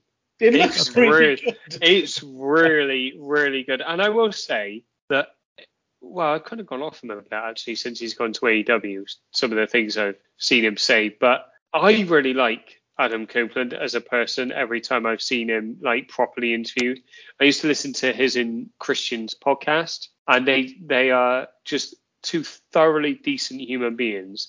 And there was something really nice about watching that this documentary as well afterwards. I think I watched it pretty much straight away. And it's why I'll always have a soft spot for his Royal Rumble return. I mean, don't get me wrong, the, the Royal Rumble return is amazing. Had he stopped there, we'd have been all we'd have been laughing. Yeah. So we then get the Raw Tag Team title match. It's the Street Profits against Angel Garza and Austin Theory, a match that goes six minutes and 20 seconds and ends when uh, Ford hits a frog splash on Theory and Angelo Dawkins pins him to retain the belts. After the match, Garza and Theory attack Montez Ford and hold him so Vega can deliver a kick. But then Bianca Belair arrives on the scene and takes out Vega as the Street Profits recover to clear out the heels. Old man. I mean, this is a weird little group, I think. Whoever's commentating says that, oh, all four guys debut WrestleMania matches. So, oh, nice. And then they introduce Austin Theory, and I'm like, what? And Yeah, then this was Angel a- Garza. And I'm like, ex- what? Well, we explained this on uh, night one episode, oh man. Andrade, who was due to be in this match, still Yeah. Austin Theory, couldn't appear. Oh, no, it wasn't that. It was the fact that they've been around for that long. Ah, I see. Yeah, they're- yeah. They're still going, aren't they? Yeah. Yeah, yeah. No, that's a really good point, though. Actually, oh, let me. If, sorry to Yeah. uh, interrupt, but that is a really good point because think about that. That's four years minimum, because obviously they've been in it before this, so it isn't Yeah. actually more than four years. And imagine that in 1988 to 1992, someone been in the company for four years, they would have done some damn significant things. Now, in fairness to Austin Theory, I guess he has had one or two quite important things, but Angel Garza's done nothing for four years, Yeah. effectively. Like, literally nothing. Well, I mean, you say that. He had this match. That's true. He had this match. Apologies. I take it all back. but no, I do take your point because, yeah, I was just like, oh, okay. They put a lot into this, these lads. I think the hot tag to Montez Ford is tremendous, and they managed to get a hot tag given the circumstances. I'm like, you know what? Fair fucking play. What, He what hits a few- circumstances, old man? What circumstances? Ah, just constipated. Constipated. Hemorrhoids. Yeah, there's a moonsault to the outside by Angel, by Criss Angel, that is spectacular. Looks really, really excellent. And uh, yeah, what is what did I, I can't can't read me writing. Sorry, lads, but I I can read this much. Oh, there's this there's a splash by Montez Ford to Austin Theory, who is who was covering Angelo Dawkins. That was it. That was it. I think. I don't know. Fucking hell, me. a mess. Yeah. yeah. Right. Let's start again. No, let's not. Let's just breeze past it. anyway, this is fast paced action, and it was very much needed after Edge and Orton's Boar Fest. And I didn't really understand the beatdown afterwards. Bianca Belair comes out, and I was like, oh, that's nice. Because for those who don't know, her and Montez Ford are married. I don't know if they had an affiliation in NXT, though. I don't have a clue. And to my knowledge, it wasn't well known that they were married. So I was a bit like, oh, that's weird. But then I looked at Bianca Belair and I was like, she's a fucking star as well. Like just immediately, I can remember watching her in. I think it was like a third match on NXT. I must have watched about four episodes of NXT TV in my lifetime since it started, and she was on one of them, and she was in like a three-minute squash match against someone, and I was like, fucking hell, that she's fucking brilliant. And then didn't see anything of her for about three years. Suddenly, she main event in night one of WrestleMania. So I know her. Called it. Tick for Sam. Once again, another one of those things like Tom called you out on the other the other week where you basically said you proved that you were right about something without any proof. Yeah, absolutely. Oh, you know what it was, mate? It's three 17s plus one. oh, that's right. Yeah, that's fair. Yeah. I can hell, mate.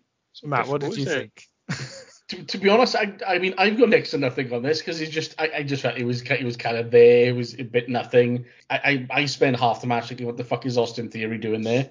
I totally forgot that this was Wrestling. the wrestling. yeah, He's of wrestling. course. Yeah, well, was was he? Um, Oh! well, he didn't, do Burn. that, he didn't do that good a job of it. He didn't fucking convince me. I quite like You've gone too hard on him. Too hard. Hey, well, con- considering when he gets two years later, he, he eventually improves, but this this wasn't it. And yeah, it was just it was just there. It was quite bland. I think it was just a setup for um, Bianca Belair to to come out at the end. And you know, you, you're right. I don't think they had mentioned that she was married to Montez ever. And then yeah, all of a sudden it's like, oh, there she is. But I was like, I like Bianca Belair. That's cool. What's next? Look, if this is a setup just to get Bianca Belair's debut going, then I'm fine with that. Like, hmm. mon- given how big a star she is, given that she headlined WrestleMania next, is it the next year? I think it is the next year she headlines is. WrestleMania Night One. I, I think fair play. You, I have no problem with them using the tag team titles to launch the, a, a main event star. No problem at all.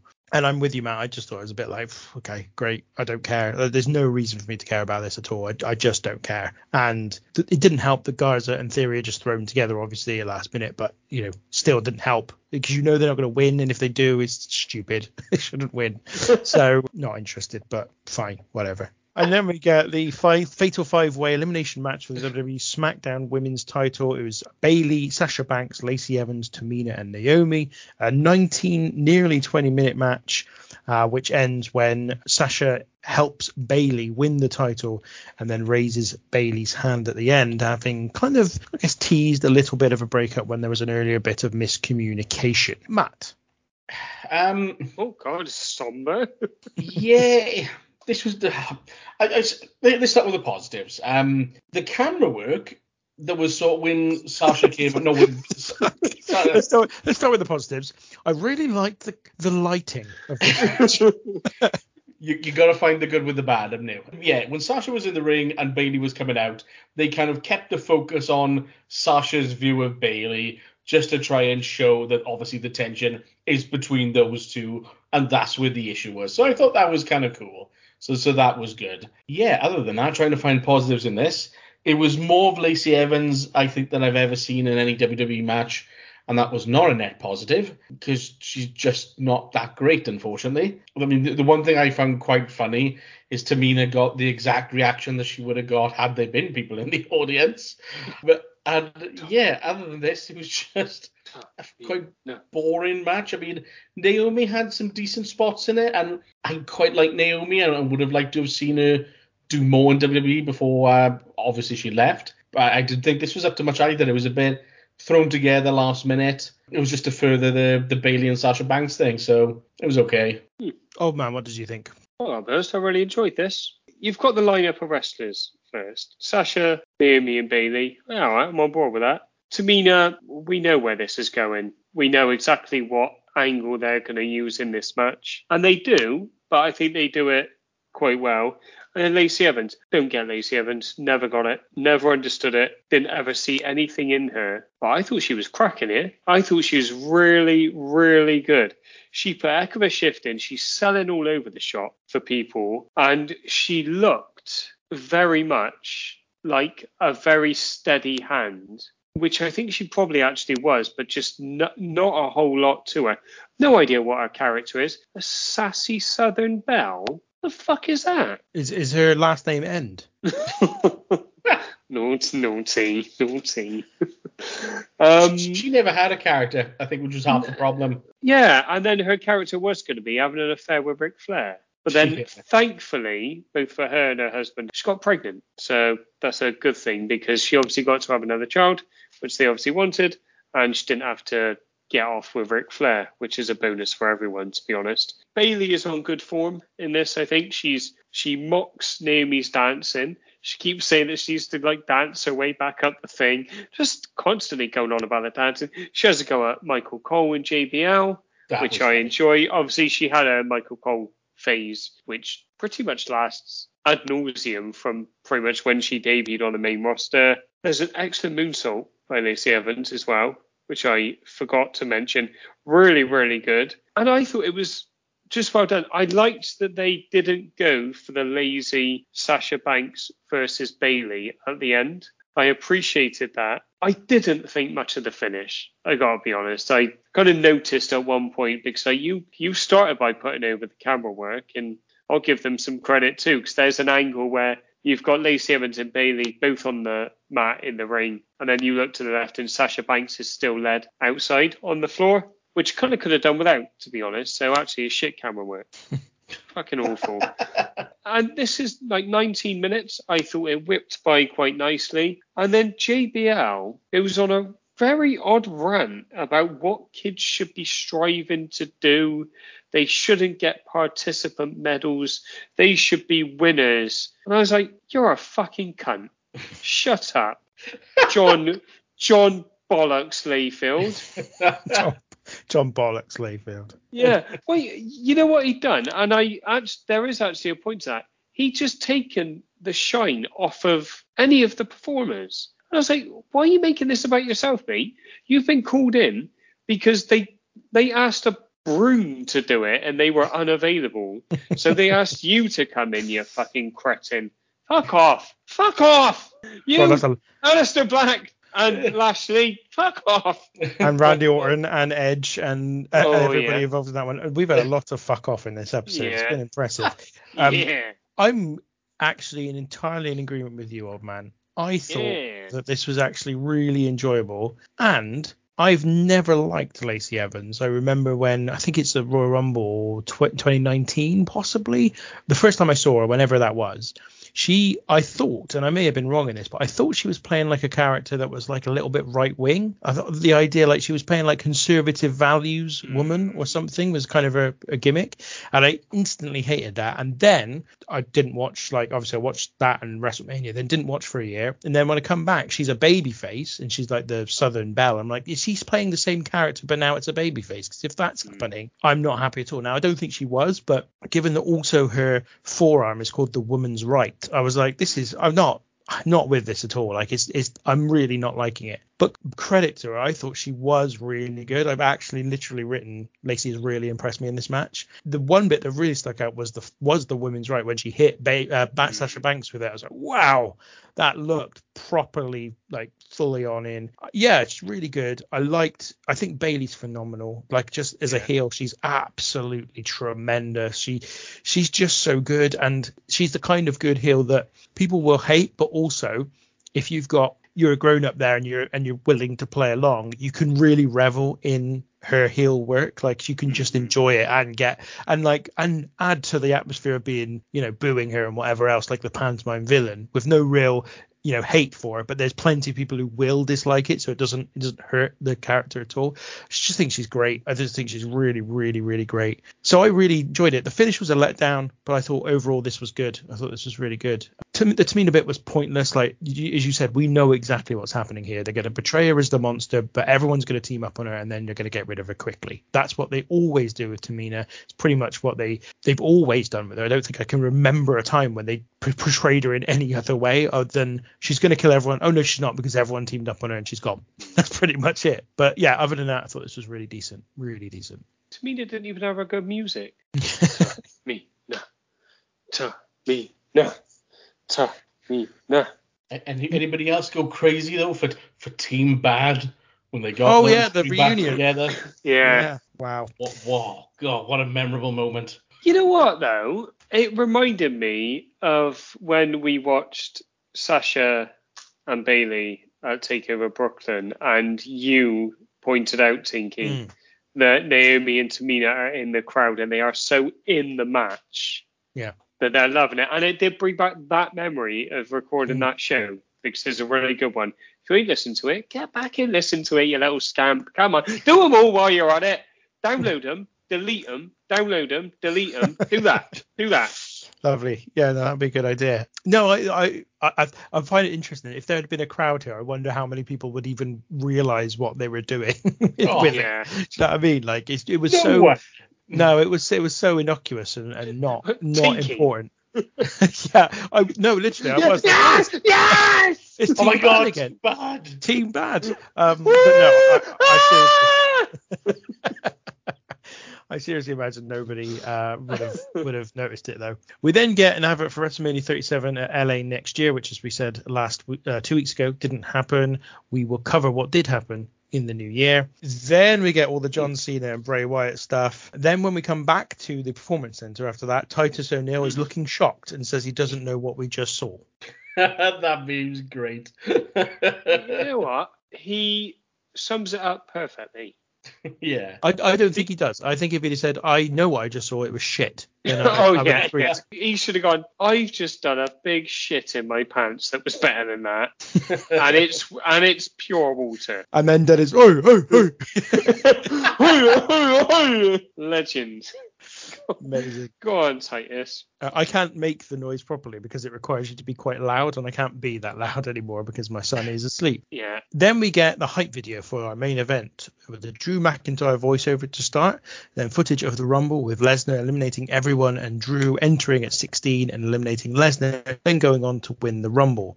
Heyman then saying that McIntyre is a fraud, Lesnar attacking Drew, Drew on Raw, telling the story of McIntyre's rise and journey to this match. The match itself goes for a whopping four and a half minutes and ends when Drew McIntyre hits what I believe are four or maybe three, four, no, four claymores, and then pins Lesnar and wins the belt. Drew is emotional to have won the title. Oh man, Let's rewind a little bit. Royal Rumble 2020, one of the best I can remember in probably the last decade. The bit where Lesnar's thrown everyone out is amazing. The part where so is it Ricochet who's in the ring as well? yes, yeah. Just does something, doesn't he, to Lesnar to distract him?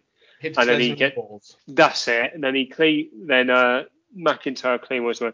It's so perfectly done because I can remember when I watched it, I was like, oh, why didn't he just do it straight off the bat? But you needed that distraction by Ricochet just to create that little bit of doubt. I was like, oh, I don't know about this. It's phenomenally done. Like, and obviously then later on in the match you get the edge come back. It's a really, really good, good rumble. I am gonna have to mention the crowd. This is the one bit where I'm definitely, definitely gonna have to because he would have been probably for at least a year. He would have been the biggest guy in the company, McIntyre, like by a distance. I think if this is in front of a crowd, because I think everyone wanted him to win. Everybody wanted him to have that moment. Now I think that would have worn out. I think people would have got tired of him but I think they would have probably got a year out of him because I think that once he'd kind of achieved winning the title, I think people would have been uh, fine. I think if they'd have also had this match laid out as it was in front of a crowd, it would have been a fucking disaster. And that might have actually ruined what happened. Lesnar is a little bit porky here. And I'm going to say probably not that motivated, but also probably, quite honestly, not able to train as much as he probably does like week to week in particular in the build up to Mania because of the lockdowns that were going on. It's funny, like he's in the Rumble and he looks like a fucking million dollars. He looks motivated. He looks like he's having a great time. And then in this, I kind of feels like he's phoning it in a little bit, which I can kind of understand.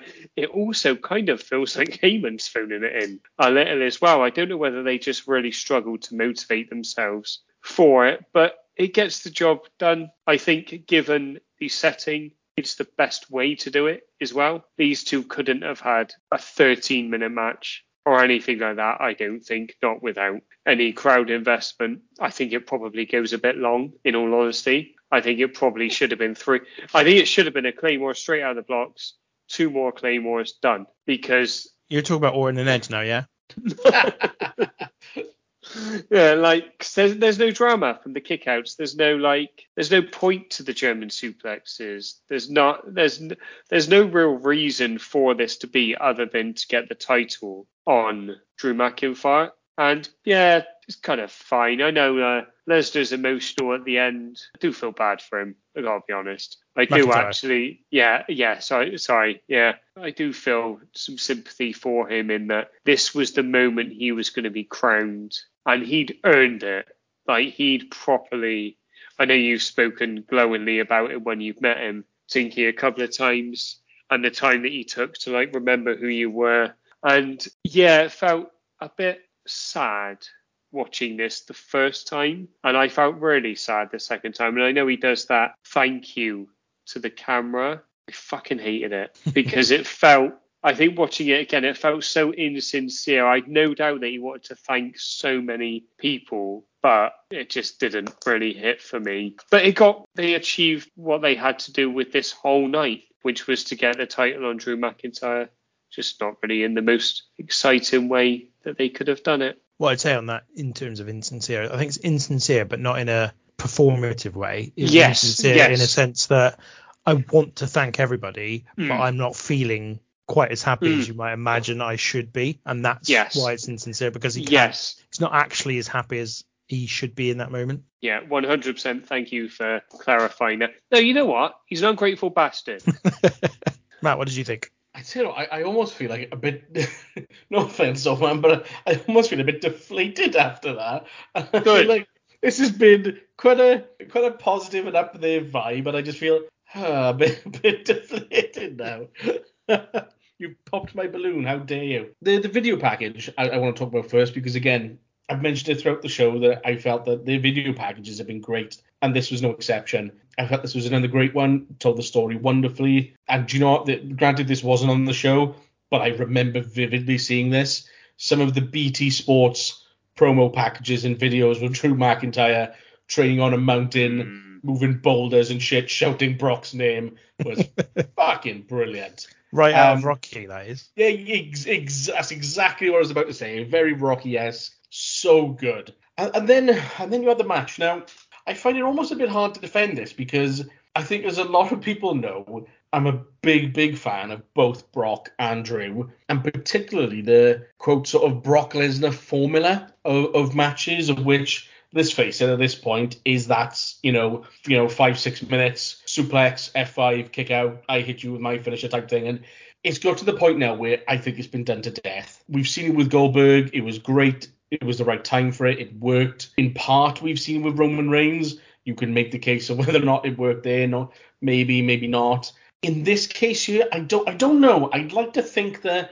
I think that it would have worked in front of a crowd. Is I, I do think it's definitely sort of on its last legs. But when Drew kicked out of the F5 after one, I felt that would have been particular the hmm. the big crowd pop that potentially they were trying to get. I, I got to be honest, old man, I, I do disagree in the sense of them not being motivated. I, I felt Paul Heyman was great, as as he always is at ringside. I felt he was great, shouting things like, you know, you know, this is not pain yet. You're gonna feel pain, and you know, stuff like that. Brock, you know, being the beast, grunting and snarling and all that was was just great. But the the finish, I mean, again, this match was built the way that they did it. It was built. All the near falls was built for that crowd response. So I do feel they should have done a different type of match. But just to give you an idea of how sort of deflated I felt of the match as a whole, was here's the last few notes that I wrote. Drew hits a claymore, then another claymore, then another claymore. Drew wins the WWE Championship. Now, I laughed as I wrote that back to myself because I was just going, okay, he hits it, he hits another one, another one, and it just kind of felt a bit like that. So I was like, ugh. And this fucking should have been his moment. Absolutely right. Drew had worked his balls off to get to the point where he was at. This was his time, and it was so unbelievably cruelly taken from him. I'm going to try so hard not to talk about a certain pay per view that was held in Cardiff, where I also felt he was robbed. But that's the story for another day. This was the time when he should have had his moment, and it was denied to him. So I do feel for him for that. But he got, he, he did get it. You know, it's it's uh, you know it's one of those you know you got it but you didn't sort of get it. I do think that looking ahead to the ring that he had, I think the stuff he did with Randy Orton was actually pretty good, and in front of a crowd, it could have actually been done quite well as well. We unfortunately will never know. And the sad thing is, don't get me wrong, currently he's on, he's doing quite well on Raw as we speak. I don't think another WWE Championship reign is in his future, and I fuck, I think that's unfair. Maybe maybe a world maybe a world heavyweight championship reign. Who knows? I'm not even convinced of that, to be honest. Yeah, no, I think I think you're going to find that given the length of Reigns' um, reign as the uh, Universal WWE Champion, that that's going to be pretty exclusive in general for a while and maybe from now on. Yeah, I mean, my abiding feeling of this is I feel pretty sorry for Drew McIntyre. So in addition to, I, I put a Facebook post up just after Royal Rumble when McIntyre won. In addition to saying the stuff about McIntyre, which I've said before, which is that he's just a just a great guy. I said, I'll be honest and say I never thought he'd get his chance at the main event of WrestleMania. When I spoke to him, he'd just gone back to TNA. And I thought, much like so many other wrestlers, he's just going to disappear now. He'll do this for a couple of years and then that'll be it. He'll retire. And it tends to happen, especially with British wrestlers, when they leave WWE, they kind of go, well, that's that was it. I, I got there. It's not going to happen. I'm done kind of thing. That just tends to happen. But he didn't stop. He just kept going. And so I never thought he'd get there. And he seemed on his way down the ladder at that time, having been released by WWE six months before I saw him. But last night he won the Royal Rumble and will be headlining the biggest show in the industry in under three months. What an achievement that is. So I'm completely in agree with you, old man. He absolutely deserved it because he Mm. worked so fucking hard to get back to that level uh, against the odds, I think, because it just doesn't happen very often. Again, especially for British wrestlers, because once you finish with WWE, the draw of moving back home is such that you're likely not to get noticed again. Now he did go back home in fairness, and but at a time when British wrestling just happened to be in a pretty good place. But on top of that, he also worked for TNA and and really worked hard. Worked- for Evolve, did loads of stuff that you know took him out of his comfort zone and meant that he had to really improve as a, an overall performer and did. So I, that was my overall over by, uh, overall feeling at the end of this. I didn't like the match at all. I thought it was really poor. I thought I think you're probably right, Matt. I, I didn't think of it the way you put it, but you're right. I think they built this for a crowd, but they knew there was no crowd, so they had to change it up, in my view. And what it came across, I didn't like the fact that, for example, McIntyre kicked out of three F5s. I thought that was silly. It felt like Roman Reigns at WrestleMania 34 when he kicked out about 75 of them. It just didn't feel real. It just didn't. It just felt completely like, oh, this is just silly now. We've we've gone beyond suspending your disbelief, and you're just like, this guy could just kick out of anything because why not? You know, what's the what's the point? And then he beats him again with it just felt like very again, I think to your point, Matt, it got to that point where the the formula had just it eaten itself. Like it was now silly. It just it just felt silly. And I never I, I you know, I, I don't really necessarily think that that was bad at any other point actually before this. It, it just at this moment I felt like, oh, it's become so efficient that it's silly. It just doesn't it doesn't work for me at all. So I really didn't like the match. I think also it was never likely to be very good because without the crowd, they tried to make a big fight feel. And you're like, there's no crowd. You can't do that with, without a crowd. That's just not possible. You've got to find a different way to make something of this match, and they didn't. And I thought that was a disappointment. So yeah, it was a bit of a flat note ultimately. This WrestleMania ended on because maybe and I'm not sure it felt that way necessarily at the time, but now looking back, especially given the fact that, for example, McIntyre didn't even get to beat Lashley the next year, you know, for the title back, hmm. you kind of think, oh, this really was the year for him. He headlined WrestleMania, won the WWE title, made it effectively, did the thing that everybody wants to do at least once, did it. But it wasn't in front of a crowd, so did he really do it? Like in his own mind, probably he doesn't feel that way because he didn't get that moment. That was actually something I was going to say. Is like it feels like it doesn't really exist. It like like Strowman's Universal title reign doesn't really exist. Like it doesn't. I, I think It- the one th- one thing I will say for him though is that it's made him a main event star ever since. Hmm. So I'm not sure he was there before this. So I mean, and don't get wrong, he would have been there if there had been a crowd, more probably more so. But if if he can if he can find the positive in this, it is that since this moment, regardless of whether he ever wins the WWE title again, and I don't think that's that will be high on his list of priorities. I think higher on his list of priorities will be having the WrestleMania main event, regardless of whether he wins anything. I mean, I, I hmm. think he'd be happy to lose in the main event so long as he gets it in front of a crowd. But I think if he wants to see the silver lining, is that since then he has been a star, and I also think that the company feel a little indebted to him because of hmm. the fact that he really did carry the company on his back for those nine months when they had no crowd or however long it was in the sense that he was the champion did everything he could showed up all the time headlined every major show can't really argue with that If only they rewarded him at a pay per view show in the UK in front of his home countrymen. That, That- would have been something. that you said you said it yourself many many times it's not about deserving it and it's not and that's why If ever there was, this is it. there's always there's always some hypocrisy always Okay, so we've gone through the whole show. So it's time for our overall thoughts, scores out of 10, and any other business that we haven't yet covered. Let's start with you, old man. Well, match of the night is Charlotte and Rhea Ripley. That's Charlotte versus Rhea Ripley. They aren't sisters. I'll be honest, rating this is pretty tough actually because we've got the opener, which is absolutely cracking. You've then got Otis and Mandy, that storyline, which I really enjoyed. I thought the match was as good as it could be, quite honestly. Aleister Black and Lashley. Uh, Edge and Orton, get the fuck away from me and never darken my door ever again. Austin Theory and Angel Garza against Street Profits, which I quite enjoyed. Really enjoyed the five way elimination match, despised Cena and The Fiend, and didn't like the main event and felt bad when it came to the main event. And I think what you've got is you've got the main event and the other two biggest matches on the cards. Two of them are the drizzling shits, and one of them, because of the circumstance, I think really, really suffers. But as Tinky said, they could have easily pivoted away from the layout of match that they did. And it's kind of saved by the undercard. I'm going to give it a 5 out of 10. And I think that's probably fair. It's a 5 or a 6, but I think 5 is better. In terms of MVP, I am going to give it to Charlotte Flair because I think she works her absolute bollocks off. And it was, I forgot to say this in my roundup, it was reminiscent of how, and I know we mentioned him earlier, how Bret Hart would try and get people over. She worked her fucking bollocks off to make Rhea Ripley look a million dollars, and she managed it. Obviously, Rhea Ripley massively played a part as well. But yeah, well done, Charlotte. Oh, hang on, hang on. Sorry, Matt. I need to say this. Byron Saxton and Todd Phillips, Tom Phillips, whatever his name is. I cannot put into words how insipid their commentary was. and I'm sat there and I'm like, there are matches, and I'm saying, fucking Jesus Christ. and then I'm like, hang on, you've got Byron Saxton as the storyteller. What the fuck? Who, like, who? You imagine sitting there with Byron Saxton's going, Byron,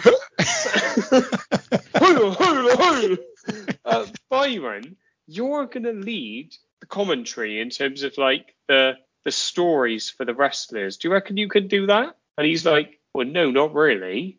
He's like, ah, you can do it, lad. Don't worry. We've got we got no one else, so get out there and do it. Absolutely awful. The only commentator that comes out of this show with, to be honest, he's not particularly good, is Michael Cole. Because all Michael Cole was doing is trying to lead everyone through the show. Michael Cole was there. He's like, right, cling on to me. We're gonna get through this show. We know it's weird. It's okay. Just come with me and get through it. He's sat next to JBL. The fuck, Jesus. JBL in the Cena and the Fiend rolled into a ball with Randy Orton and Edge. Horrible, horrible shit. It just won't won't clear. We've had some some shit talk in our uh, WhatsApp group today. So proper clinger. You wouldn't need a B day, which Stephen wants in all of his houses. I don't know how many houses he's got, but you need a fire hose, an absolute fire hose to get that shit off my ass. And that's all I've got to say about that. And I think the dogs just had a piss on the floor, so there we go. Lovely. Uh. I wasn't a fan of the match either. Yeah, I, I agree. And like in rating the show as a whole, it was it was very much the definition of mixed bag. Um, so for that reason, I do kind of feel that it's fair to to go smack bang in the middle, uh, same as old man, and give it a five. Name my match of the night earlier. It was, it was Charlotte Rhea Ripley, you know, runaway match of the night. And MVP of the night, like I said, probably first and only time we'll ever get it. Otis, I salute you and your love story with Mandy Rose. Well, that's uh, that's very nice. That's very nice, Matt. I'm giving this show a three out of ten. I thought this was dreary as hell. And you know what? Like, I, I accept there probably is a mixed bag in terms of quality, but where the quality matters, it was shit. Main event wasn't any good. The two matches, as you said, oh man, the next two biggest matches were absolutely terrible. Certainly in my view. Mm. Some people like some people like the Cena Wyatt thing. I did not in any way. And then Edge and Randy Orton is probably I, I'm going to argue the worst match in WrestleMania history in the sense that it's all you know, I'd rather watch something that's embarrassing and absolutely god awful for five minutes than watch this again. Like it's 36 minutes long, like nearly 37 minutes. Like fuck off. Worst match in WrestleMania history, easy. I think Dave Meltzer said that actually and got shit for saying Really? it. Yeah. I think he's right. I think he's right. I'm I'm with Dave on this one. I think it's shit. My match of the night was the opener, and had that been because I think I don't want to undervalue Charlotte Flair as a performer. She's obviously a main event star, but she's against the NXT champion. So even though they have a great match, it is not a massively important one in my view. Had it been a more important match and they, you know, it had been sort of positioned as such, I think that might have contributed to a better overall rating. But as I say, given those three main matches were a washout in my view, I can only give it what I've given it. My MVP, as I said, is the referee in the Orton Edge match because my goodness, he must have lost his voice of all the counting he did over the course of the match. And uh, and that's it. Yeah, not not a fan of this, and I much preferred night one by quite a long way, if I'm honest. And that's WrestleMania 36 in the in the record books, which is very nice to be able to say. I feel like we're after the five-hour WrestleManias and then this one without a crowd, we are finally at a point where I'm again looking forward to to the next shows because be it's been a tough old them. yeah since WrestleMania 32. It's been a real kind of it's been a bit of a slog at times. That in terms of where that puts WrestleMania 36 Night 2 on the list of WrestleManias, it is in 29th place from what is now 37 shows because obviously 36 is two different shows. So quite a way quite a way down the list. Only WrestleManias 12, 1, 9, 4, 32, 27, 11 and 2 are below it. So oh, it's in Sorry. good company. Sorry, can I chuck a spanner in the works? Of course. I'm gonna give it a four. yeah, no, I can't. I'm thinking here, and I'm like, what other? I'm just running through, thinking, what other shows have I given fives to? And those two, the Last Man Standing match and the Firefly Funhouse, are so bad. Like thrown my shoes at the TV bad. So yeah, Cool. Okay, well that does bring WrestleMania 36 Night 2 down one spot, so it's uh, dropped down only one spot. Good, so not, you not bastard. Right. That is just about everything for today. We've covered WrestleMania 36. We are through the COVID mania. Thank you for your contributions today, old man. Well, thank you very much. You know what, right? I enjoyed that. Enjoyed talking about that. There were plenty of talking points, but we've just got, we've just got to do one thing, haven't we, people? Doesn't matter if there's there's a crowd or not. You've got to rate, rate, review, review, and remember, remember, Kim Patera, Patera. Um, Matt, thank you for joining us as well. Pleasure as always, gentlemen. Thoroughly enjoyed this one. I was wanting to do something Mr. Kennedy related there, but I just can't be asked. Um, yeah, as you sort of said earlier, this will be coming out on Christmas Eve. So, Merry Oh, Christmas yeah. to those of you listening. Happy New Year. Have a great time. Get pissed or don't. Open some cool gifts, some cheesy ones, whatever. Do your thing. Have a good time. Some cheesy ones, eh? don't, you get, don't you get like a cheesy Christmas present? No? Oh, I, w- I was just about to say, if you want to do something like Mr. Kennedy, just shit the bed, but you did, so it doesn't matter. Oh. Wow. this has been the Random Wrestling Review. Merry Christmas to everyone. We'll be back in two weeks' time with the first night of WrestleMania 37. Until then, take care.